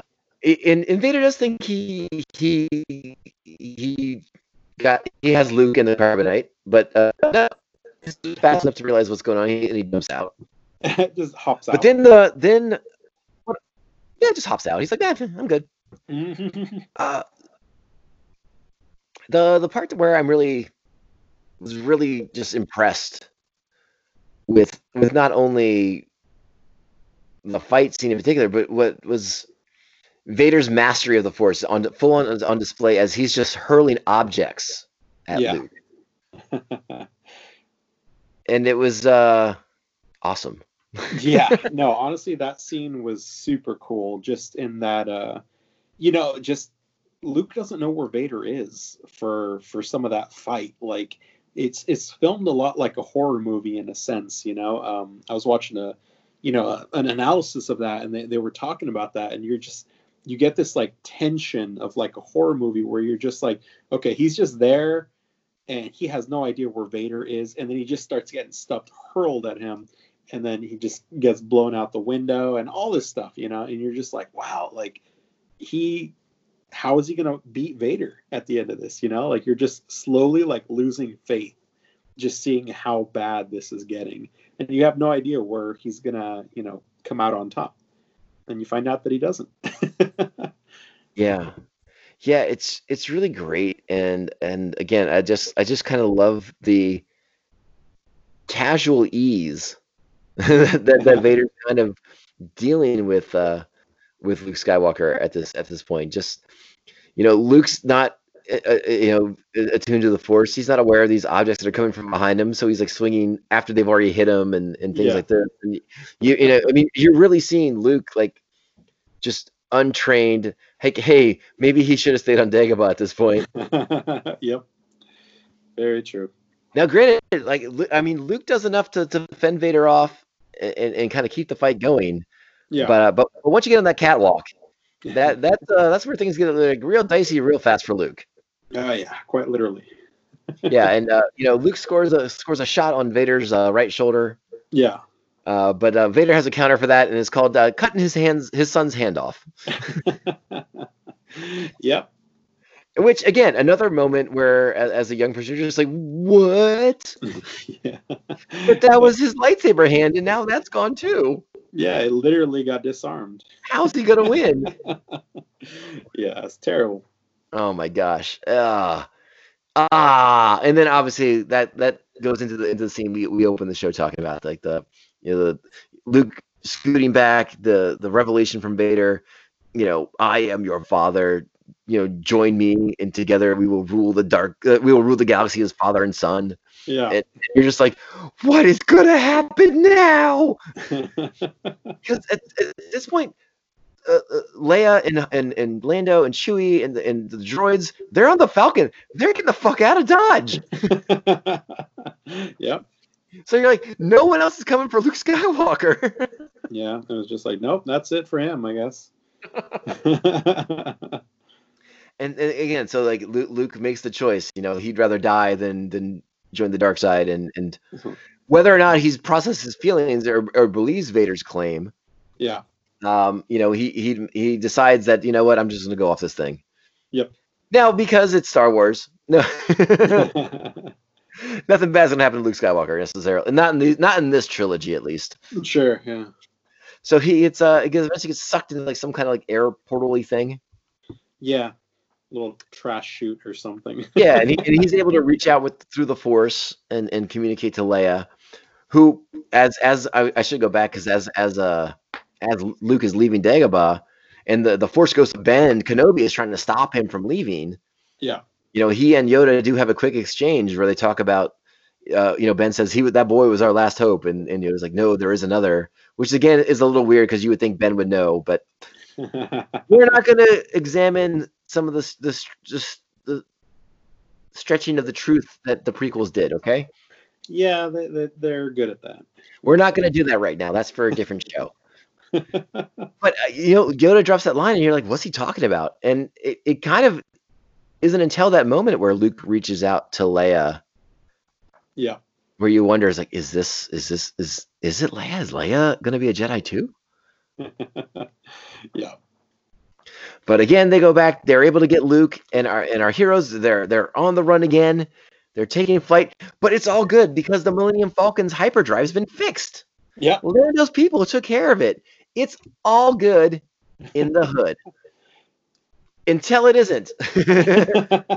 because Vader, after Luke jumps off the thing, Vader goes back up to the Super Star Destroyer, and the first things out of his mouth is, the, the, uh, "What is it? Uh, your your team just activated the deactivated the light speed on the Millennium Falcon. Yes, or like yes, sir. It's been taken care of. Something along those lines. I'll get the exact quote for you guys later. Yeah. So Lando th- grabs the throttle, pulls it back, and just and Chewbacca loses his shit, and it's awesome. He's like, God damn it. But the best part is the look between Leia and Chewbacca as they turn to look at Lando, like, what the fuck? Oh man. a movie full of incredible moments. And again, you're you're just, you're just watching your heroes get get kicked in the in the privates over. And you're like, well, how the fuck does this movie gonna end? Luckily, R2D2, being the savvy astromech droid that he is, learned of this from the city central computer, even though C3PO told him never to trust a strange computer, which is sound Yes. advice in this day of AIs. Very true. But R2, uh, does, you know, he's not gonna listen to 3PO. So he has whatever the hell it is he needs to fix the hyperdrive, and our heroes rocket off into space just as the tractor beam was about to lock onto them. And Vader does the the double take, like what? and he kind of like storms off the bridge, and and Admiral Piet is is just waiting to get force choked. And luckily for him, it does not happen. Though he will get a uh, a wing through the head in Return of the Jedi. Spoilers. He dies. And again, I mean, and that's that, that that's that, that, that our heroes make their escape. yeah. Uh, but the Empire has struck back mightily, oh yeah. and uh, you know the Falcon's able to rendezvous with the rebels after the after they all evacuate Echo Base. They meet to the rendezvous point. Luke has to get a new his new ro- robot hand. yeah. and realize that there's, there's a plan. They're going to try and get Han back from from Jabba, and Lando's going to be a part of it. Him and Chewie are taken off, and it's it's. Um, I don't want to say it ends like like as a downer or as like a big bummer or anything like that because I mean it tries to give you that hope again Yeah. and and and but I mean our heroes just got beat down pretty hard for two hours and, Two hour beat down. and I love every second of it. yeah, yeah. I don't know. I mean, how did you process that ending? Oh man, you know, I, I just I look back remembering that, and you know, I think we we were mentioning it a little bit earlier, where we were saying, you know, it's like everything culminated to that point, and then you're like, wait, it ends here. You know, like you just have like Luke and Leia, pretty much Luke just kind of flexing his robot hand, and Yeah. you know they're kind of just looking towards the the galaxy on the ship, and you're just like, man, it, it's like you get the sense of hope, but at the same time, you're just like, we lost a lot here. You know, like the the good guys are beaten, and you're like, how do you come back from this? And honestly, I think it's it's just one of the best cliffhangers of all time because you're just like, everything went wrong. How do you fix all of this? Like, there's so many loose ends that you're wanting to fix, and you know, for the people that watched it in the theaters, they had to wait what three years for it to Yeah. be fixed. Yeah. Uh, it was crazy. Yeah, a hundred percent. And uh, again, this this is uh, um, the the Star Wars saga taught me a lot about storytelling, particularly this original trilogy, which is beginning, middle, and end. And, and this movie to end that way, uh, where it was like just so much unresolved stuff. You're like, what's happening right now? Like, Yeah. what is this? Now, again, I, I, I because of my age, I, I it was, I, I, I think both all the movies were pretty much. I, I don't think I had to wait long to see Jedi. Is what I'm trying to get at. so I got, got fairly quick resolution. Um, as as that goes. But also, I was so young that I don't think I was necessarily processing all of it at the same time either. Yeah. It, wa- it wasn't until like those millions of subsequent viewings, you know, over summers with VHSs and stuff like that, that that I really kind of pulled the layers back on on on these films. But Yeah. yeah, I mean, man, what a just what a uh, because it's so anti uh, Hollywood in, in so many senses, you know. That's true. Yeah. But obviously, at, at this point, I mean, Star Wars was a phenomenon, so we knew there was going to be a third one, or Yeah. I mean, there'd be a third one. Yeah. So, a- a- any question of there being a, a, of a concluding chapter, I think by this point was kind of over. That's true. Sir, rubber ships are coming into our sector. Good. Our first catch of the day. Roger, uh, any any anything else you kind of want to want to say about this film? Uh, I mean, you know, it's it's rare that you get like a movie that fits within a genre that is, you know, awesome for the genre and also awesome as a movie. You know, I think outside of being a Star Wars movie, it's a great movie in terms of just, you know, that the pacing of, you know, action and character development and just constantly subverting expectations in a way that, you know, you hear about a lot today, but you really get the sense of it in these, you know, classic movies. And you know, you, you get a lot of movies. You know, I, I always go back to, for example, maybe maybe hot take for some people, um, but like Iron Man three, I thought was a good movie, but a bad Iron Man movie. you know, and it was like Sure, sure. Whereas, you know, Empire Strikes Back is not only a great Star Wars movie, but a great movie on its own. You know, Yeah. Like, and, and I think you know, obviously, I have a little bit of nostalgia for it and a, a little bit of an affinity for it, just because you know it was like a movie that my dad saw as you know a great movie that could stand alone. You know, but um, definitely, I, I think it holds up. Um, holds up to this day, and there's just so many awesome things about it that just really give you that like Star Wars in a nutshell. Like if there was one movie you're like, all right, if you want to know why we like Star Wars, watch this movie. And Yeah. even, even without context, I think people could be like, okay, yeah, I, I get it, you know? Yeah, I, I to kind of find, find another- comparison. Uh, the- one I kind of go to a lot is actually um, is actually The Dark Knight. Yeah. I think The Dark Knight is a great Batman movie, but if you take Batman out of it, it's still a really good fucking crime movie. Exactly. Like if you just replace Batman with, with like a with like a detective on the edge, yeah. it's it still holds up as a as a really great movie that explores crime and the nature of crime and the nature of of, of, of duality and mentality and, and craziness. There's a whole thing there Yeah. that, that's really enjoyable. Uh-huh. So yeah, I would agree with you. I, I, to me, Empire is kind of like the crowning achievement of the Star Wars saga. Yeah. uh, because you know, and we talked about a lot of those reasons, like the subverting of expectations, and and our our heroes, our beloved heroes, just uh, uh, getting slapped around by this this you know tyrannical empire that is we we we, we finally see the the real kind of like might of in this film, Yeah. Yeah. and and and like our our our our our boy wonder hero, you know, Luke Skywalker, just failing left and right. So Yeah. I, I I- I love this flip for so many of those things. Um, but again, it, it would it would pale in comparison if if if uh, if they didn't more or less stick the landing in Return of the Jedi. So I mean, those two things do have to work well together, and I think for the most part they do. And I'm sure we'll be talking about Jedi, you know, next week or in two weeks at the latest. Sure. Uh, yeah. But what I wanted to do now, and this will be a, a first for us, but I thought I'd give it a try Okay. is I'm I'm on the IMDb's and they have the, the trivia section. Okay. So like you know like facts about the about the production that that maybe we don't know. Maybe. Maybe. All right. So now granted, there are there are 230 of these. We're not going to do all 230. Oh, okay. I had them sorted by uh in, it, it says interesting. So I guess most interesting will be first and then we'll kind of go down the list. Yeah.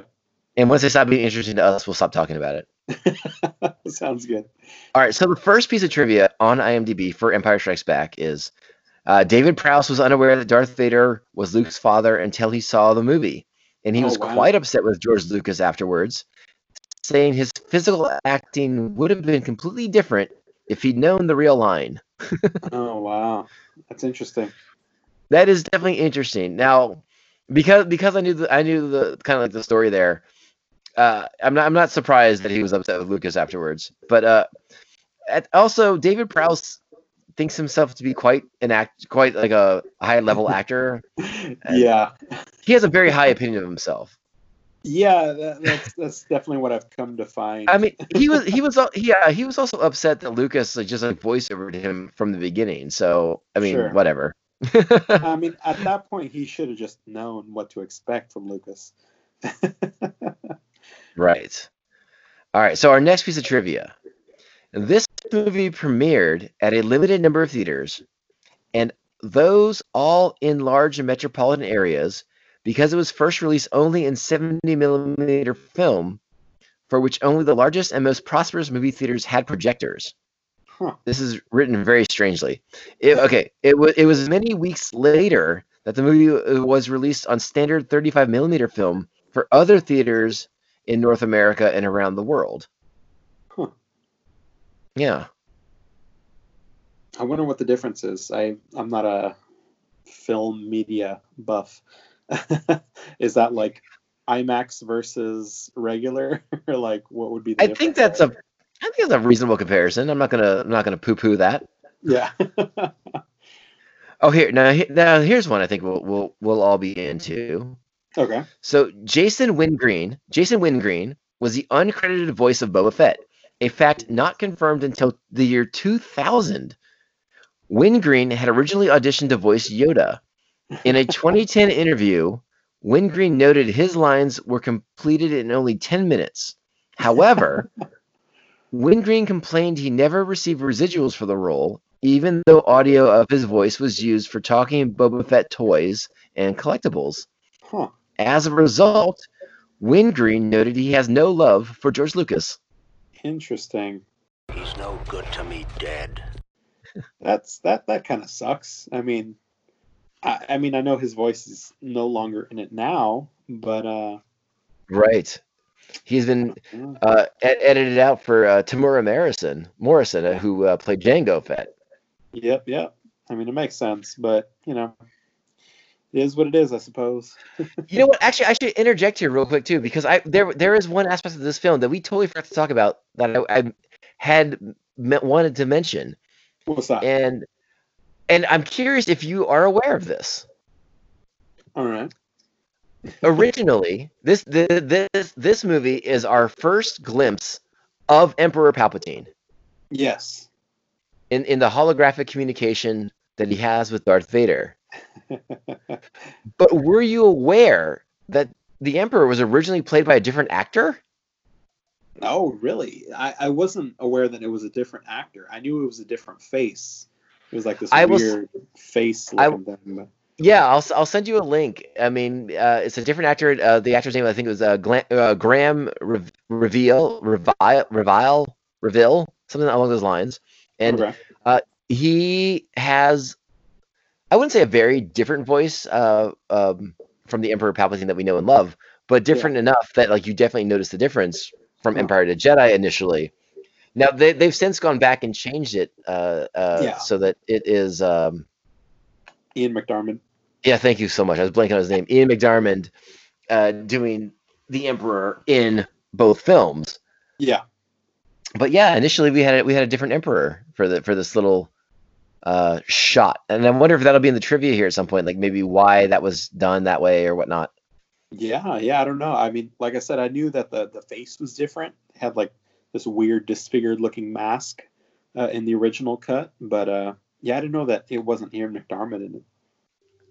Yeah, different guy. Huh. Uh, okay, so here's something for you. All right. During the same year this movie was released, R2D2 and C3PO appeared in two episodes of Sesame Street in season 11, Wow. as well as in an episode dedicated to Star Wars in The Muppet Show, alongside Luke Skywalker and Chewbacca. This was to celebrate the fact that puppeteer Frank Oz would be starring in the new Star Wars movie. That's pretty cool. All right, now here's something interesting. Uh, interesting doesn't come up a lot in this segment. I'm sorry, folks. No, it's fine. The spacesuit worn by the bounty hunter, worn by the bounty hunter Bossk, was previously used in The Tenth Planet, a Doctor Who 1963 serial. I think I had heard that. I, I knew it came from somewhere, but I, I couldn't have told you that it was Doctor Who. But that is pretty crazy. So here's something that I think a lot of us know from behind the scenes, but we'll share it anyways. Yeah. All right, Harrison Ford wanted Han Solo to die at the end of this movie, and he did not want to play the character again. but instead of killing off the character, George Lucas had a different idea and opted for Han to be frozen in carbonite in case Ford had a change of heart and agreed to return for Star Wars Episode 6, The Return of the Jedi, in which the character would be revived. Yeah. Interesting. I didn't realize that. Yeah, the, the Harrison Ford's been chomping the bit for a long time for, for Han Solo to die. well, he got his wish, I suppose. yeah, JJ finally gave him his wish. So there you go. Uh, okay, so here we go. Uh, Mark Hamill showed off his Harrison Ford impression with a story from the premiere of this film. They were both watching the film for the first time when Darth Vader revealed his identity to Luke. Ford leaned over to Luke and said, "Hey kid, you're never fucking told you never fucking told me that." oh man, I can just see Mark Hamill doing Harrison Ford. That, that's like his his early glimpse at his voice acting. He's sure. done he's done uh, he, he's done his Harrison Ford impression on, on a couple of talk shows. I, I think it's like Jimmy Kimmel and maybe Conan O'Brien. It's pretty Uh, damn good. It's pretty good. look it up. I can only imagine. He's a great voice actor. now, here's something you might find uh, to, to pique your more interest further. All right. Ha- Harrison Ford narrated the 1979 trailer for this movie. really? I mean, according to IMDb, That's crazy. I'm gonna have to look up the original trailer. I didn't know that.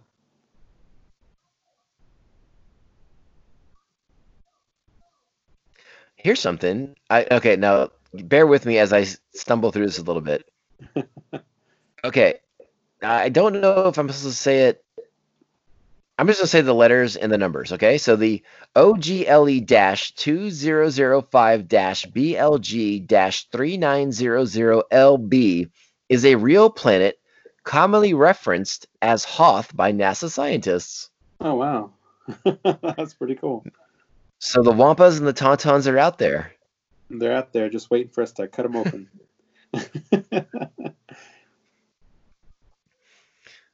Uh, okay, there's a little fa- a fact here. Well, a little bit of knowledge that the Wampa is based on the Yeti or the Abominable Snowman. I think we all kind of figured that out. yeah, just go to Disneyland. Uh, let's see Da, da, da. Uh, costume designer John Mollo based Yoda's outfit on, on the one worn by Ben Kenobi in the previous film. Yeah. Let's yeah. see. Typical old Jedi robes, I suppose.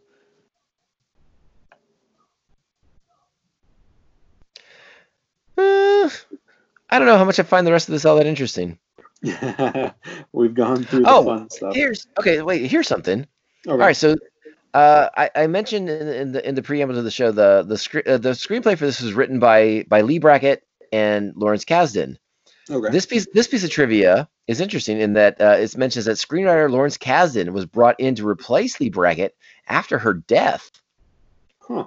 and uh, he had he had already been hired to write Raiders, Raiders of the Lost Ark.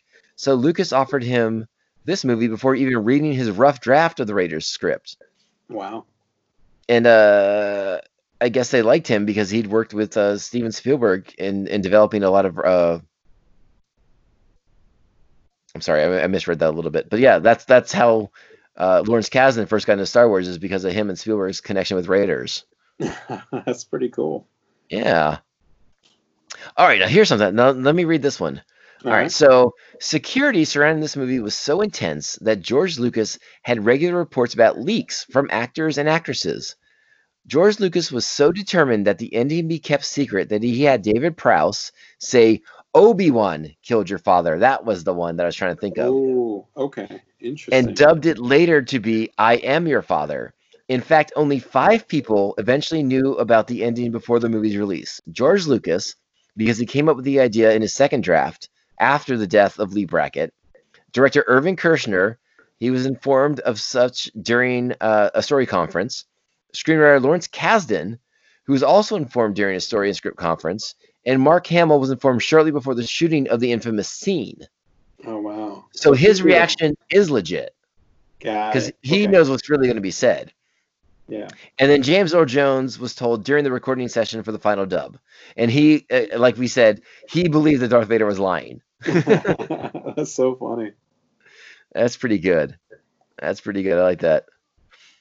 Uh, here's a fun one. Mark Hamill banged his head, uh, had to bang his head on the 16 times on the ceiling of Yoda's hut before director Irving Kershner was happy. really had to make it count. Oh man. Uh, during uh, during the filming of the Battle of Hoth, Echo Base troops were actually Norwegian mountain rescue skiers. in in exchange for participation in the movie, Lucasfilm made a donation to the Norwegian Red Cross. Oh, that's cool. Didn't know that. one. Mark Hamill did all of his own stunts except for the being sucked out of the uh, the window in Cloud City. Okay.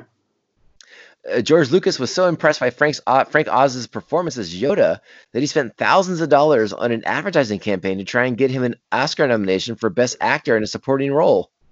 That's awesome. Lucas's campaign ultimately failed because it was felt that a puppeteer wasn't an actor. Oh, Lucas felt this wasn't fair to Oz, who honestly didn't care. He's like, I'm good. Here you go. Here's a fun one. Uh, Carrie Fisher stood in a box for many of her scenes with Harrison Ford in order to make up for the height difference and to appear in the frame with him. Carrie Fisher is 5'1 and stood a Oh, foot wow. shorter than Harrison Ford, who is 6'1. Wow, I didn't realize she was that short. Yeah, right? Wow. Crazy. Uh, Jim Henson, who's a friend of George Lucas, was offered the role of Yoda, but Henson turned it down as he was busy with the Great Muppet Caper. And uh, it was uh, Jim Henson who recommended Frank Oz to take the part. Interesting. That's pretty cool. Yeah. When Mark Hamill was having trouble with the Dagobah scenes with Yoda, Frank Oz brought in Miss Piggy to make him laugh. That's awesome. Gotta love those Muppets. Now, okay, now I don't know if I don't think I've ever heard this before. So let, I'm going to read this to you, and you, you let me know what you think. All right. All right. When Han Solo is about to be frozen, Princess Leia says, I love you. In the original script, Han Solo was supposed to say, Just remember that, Leia, because I'll be back. But at the time of filming, Harrison Ford wasn't entirely certain he did want to come back for a third movie. Hmm. There is a recurring legend that his line, I know, was ad libbed. However, Alan Arnold's book, Once Upon a Galaxy, a journal of the making of The Empire Strikes Back, includes a transcription of the discussion between Ford and director Irvin Kershner, in which Ford in which Ford suggested the line. Hmm. Yeah, I mean, I, I had heard that it was his idea, and I always thought it was just like an ad lib thing too. I, I didn't hear about the uh, remember that I'll be back part of it. I thought it was just supposed to be like me too or I do too or something like that. But Yeah, that's interesting. I don't know. that's a weird that's a weird one. Either way, I like what it ended up with better. I agree.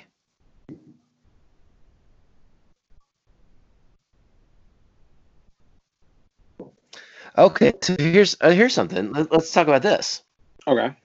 All right, Leigh Brackett's first draft of the screenplay compa- contained the revelation of Luke's sister, her existence disclosed by the ghost of Anakin Skywalker, referred to as Nellith Skywalker. Anakin explains that it was he, not Obi Wan, who separated the twins at birth to protect them from Darth Vader, and that Neelith also underwent Jedi training in another part of the galaxy so she could join forces with Luke to defeat the Sith. This concept was dropped in the second draft of the screenplay, along with the appearance of Anakin Skywalker, and replaced with a scene of Obi Wan and Yoda discussing how they must find another Jedi apprentice in anticipation of Luke's failure. This too changed in later drafts, resulting in the more ambiguous scene in the final version where, Loda, where, where Yoda assures Obi Wan that there is another. That's crazy. I, I would have liked to have seen that original. That actually sounds kind of cool. That there's just like Well, another female Jedi training somewhere else in the universe. Yeah, but I, I mean, I guess obviously uh, part of it had to go away because they decided. I mean, Lucas at some point decided that that, that Anakin was actually going to be Darth Vader. Sure. Yeah. So no Anakin ghost there. No need for that shit. Yeah.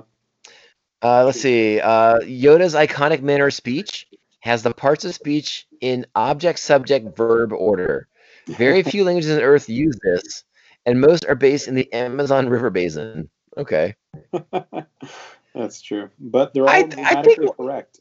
I think we'll stop there. We don't need to go on much further. That's fair enough. But I think they were all uh, interesting facts for sure. I think I think interesting is the key word for the trivia on IMDb's Empire Strikes Back page. oh man. So, Raj, I don't know. I don't know what else to say uh, uh, about the flick other than it's been forty fucking years, at least for me, and uh, this movie means as much to me today as it did when I was a kid. Sure. Uh, And and to me, that is a an ultimate testament of, of its enduring greatness and it, the lasting legacy that Star Wars will will always have, not Yeah. just in my heart, but in the world. yeah, definitely.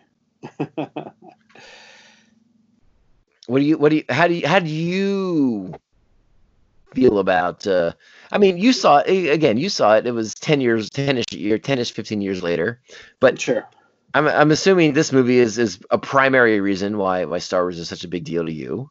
Oh yeah, you know, look, it's it's like I keep going back to, you know, it, it's one of the movies that I think my dad and I bonded over so much, and uh, it is definitely something where you know I can go back to this day and just be like, parts of that movie still resonate with me. You know, like like I said before, I'll I'll always quote things from this movie. I'll you know leave the the quotes from Yoda, you know, the, the do or do not, or this is why you fail, or you know, just little things. here and Yeah. there, Yeah, know? yeah, of course. Just stuff that I use in my daily speech, you know, like everything. You failed me for the last time. I can't I can't even like name all the things that I've quoted for this movie just on a regular basis, you know, and it's just become such a such a part of who I am, just knowing growing up with all of this, you know, and it, it's just it's really cool to like, you know, take a step back and be like, oh yeah, this is this is where that came from, you know.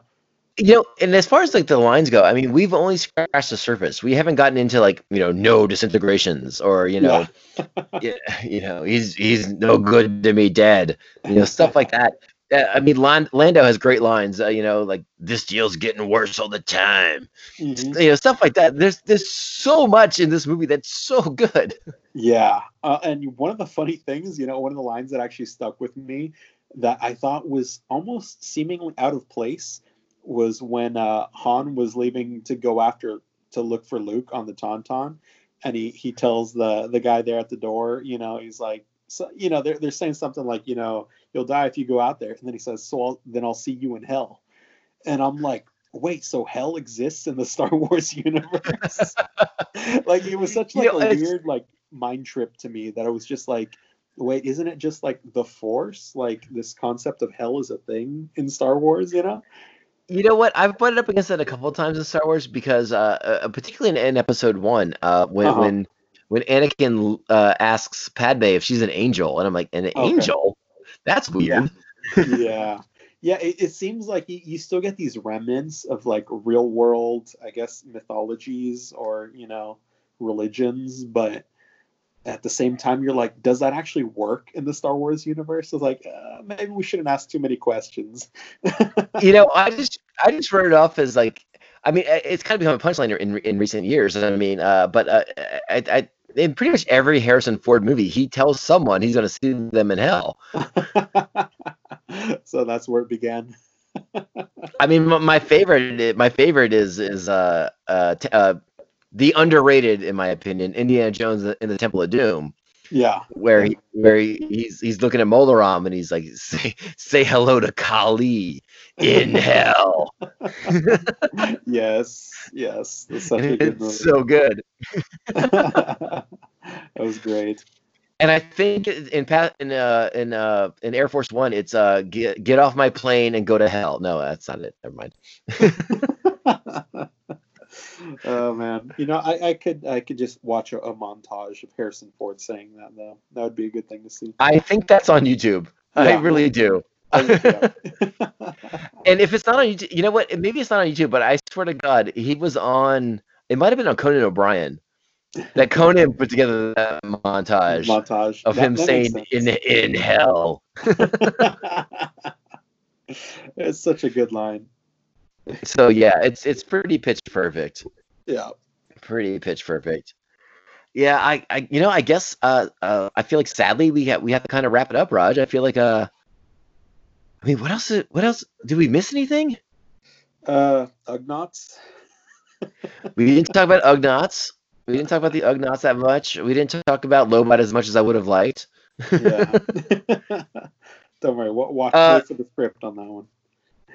Just uh, just uh, as an aside, I mean, uh, uh, you know, we, we talked a little bit about about, about Bespin about Cloud City, but Yeah. those those uh, those cloud cars that Oh, the, yeah. the the Bespin like security force had, Little those like bipods. twin, yeah, those were pretty cool looking.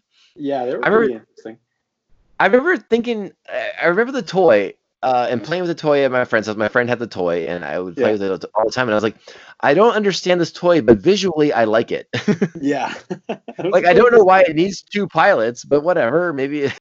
yeah, that's true.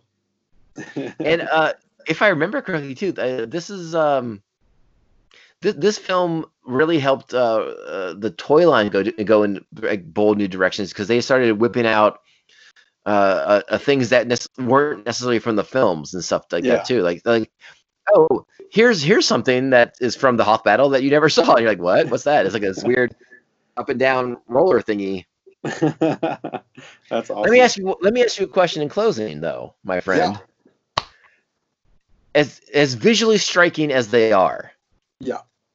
do you really think an AT-AT is the best way to get around town? Probably not. yeah, it's kind of always one of those things where you're just like, wait, why? If they have like flying and hover technology, why would you make anything with legs? Like, I don't know. I don't know. I don't know either, but I'll be honest with you. That was like one of my favorite toys ever when I was a oh kid. I I thought it was the coolest fucking thing ever. just the whole, you know, snow speeder, the tow cables around the legs. I mean, that was just such a cool like premise. You know, this that's how you take out the big guy. You just go for the feet. That's that's how you take out Giant Man. Yeah. Spider. Man, pay attention. There you go. oh my goodness. Oh my goodness. Yeah. Oh man. There's a lot to there's a lot to love in this movie, and if uh, um, like I, I guess I just want to encourage anyone anyone listening to this podcast, like like hit us up. You know, I I I'm at uh, Tomcast Podcast on Twitter, and Instagram. He's at Jedi Raj. Uh, tell us your favorite scenes. Tell us uh tell tell us your favorite lines. Uh, Oh yeah. you know, I, I don't feel like we, we I don't feel like we did we did enough justice to Princess Leia in this film. yeah, uh, yeah. because- But she really is is, is kind of the glue that holds it all together.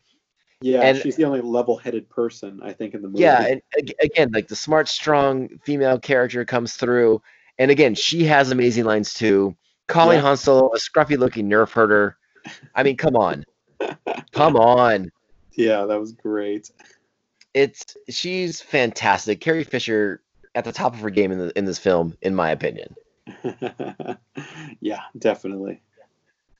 and and and uh, actually, I do encourage you to go onto onto YouTube and and uh, anyone listening, I encourage you to go on YouTube and and and look up the Empire Strikes Back deleted scenes because uh, there's a couple of expanded scenes with Okay. with Carrie Fisher with with Leia, um, where she has more great dialogue because. Uh, uh, you know, things got edited out and, and, and whatnot, and things kind of the, the story kind of got reshaped in some ways. Um, Yeah. the, the the one that jumps to mind is uh, there's a scene w- when Luke first comes out of the back of the tank Yeah. where it's just it's just uh, her and the droids with with Luke, and he's telling her about about the vision, about like I have to go, I gotta go to Dagobah, and oh, her reaction her reaction is great because you know previously she'd had the conversation with Han about him having to leave because of the bounty hunters they ran into in Ord Mantell. Yeah, and and uh, again just wonderful stuff and, uh, like her kind of just like disappointment in these these boys and and like their lack of commitment to, to the Sure. cause. It I, it's really a stellar deleted scene but it was kind of i think yeah i think they kind of opted to get I, I i'm sure there's a commentary track on why it was deleted out but my guess is it was just it was kind of like reductive in a way so they didn't really need pacing thing. Yeah, yeah, they didn't need to do it, and they didn't need to show Leia as quite so cold from all the characters. But sure. I think cold's a strong word, anyways. But I, I think they wanted to show like her not angry at everybody. Yeah, in, no, in that the beginning of the movie. Yeah, yeah. Like, I- I- keep the, keep the frustration focused on Han, so Yeah. you, you develop that that that that that romantic tension better between those two, and like you know, Luke's kind of like the like the the guy that she'll you know drag in to make Han jealous. which was also another great scene. A little weird Yeah, in retrospect, but awesome. In re- sure, in hindsight, not you know, a little awkward, but you know, what are you gonna do? they they didn't know.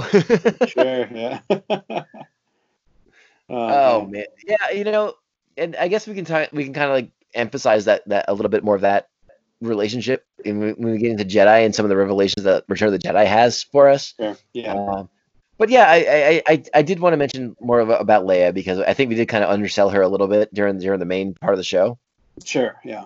but yeah, Leia Leia's legit in this film. She's fantastic. Her facial expressions say so much, even when she's not talking.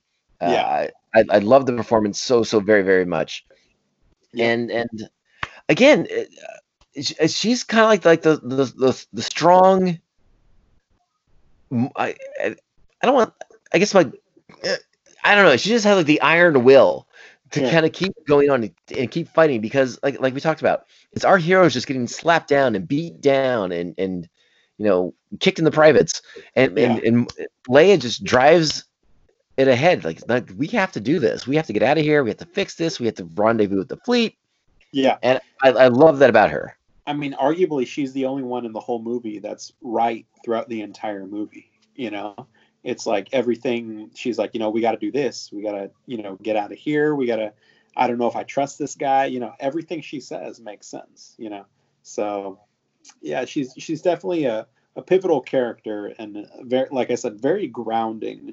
You know, definitely the most level-headed in the movie. So yeah ex- exactly and uh you know I, I guess that's a good spot to stop it Raj because uh um just like a tauntaun you thought I smelled bad on the outside Woo! it's time to go all right. Thank you so much, Roger, for joining me on this this celebrating this wonderful film, this this this this kind of like pinnacle of, of, of pop culture awesomeness, and uh, a movie that's near and dear to my heart that like we could spend another two hours talking about pretty damn easily. For sure, dude. I, I feel you on that. All right, buddy. I will talk to you extremely soon, and I'm going to stop the recording right now. Obi-Wan never told you what happened to your father. He told me enough. He told me you killed him. No. I am your father.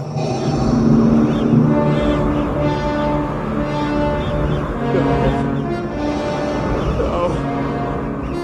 That's not true. That's impossible. Search your feelings. You know it to be true.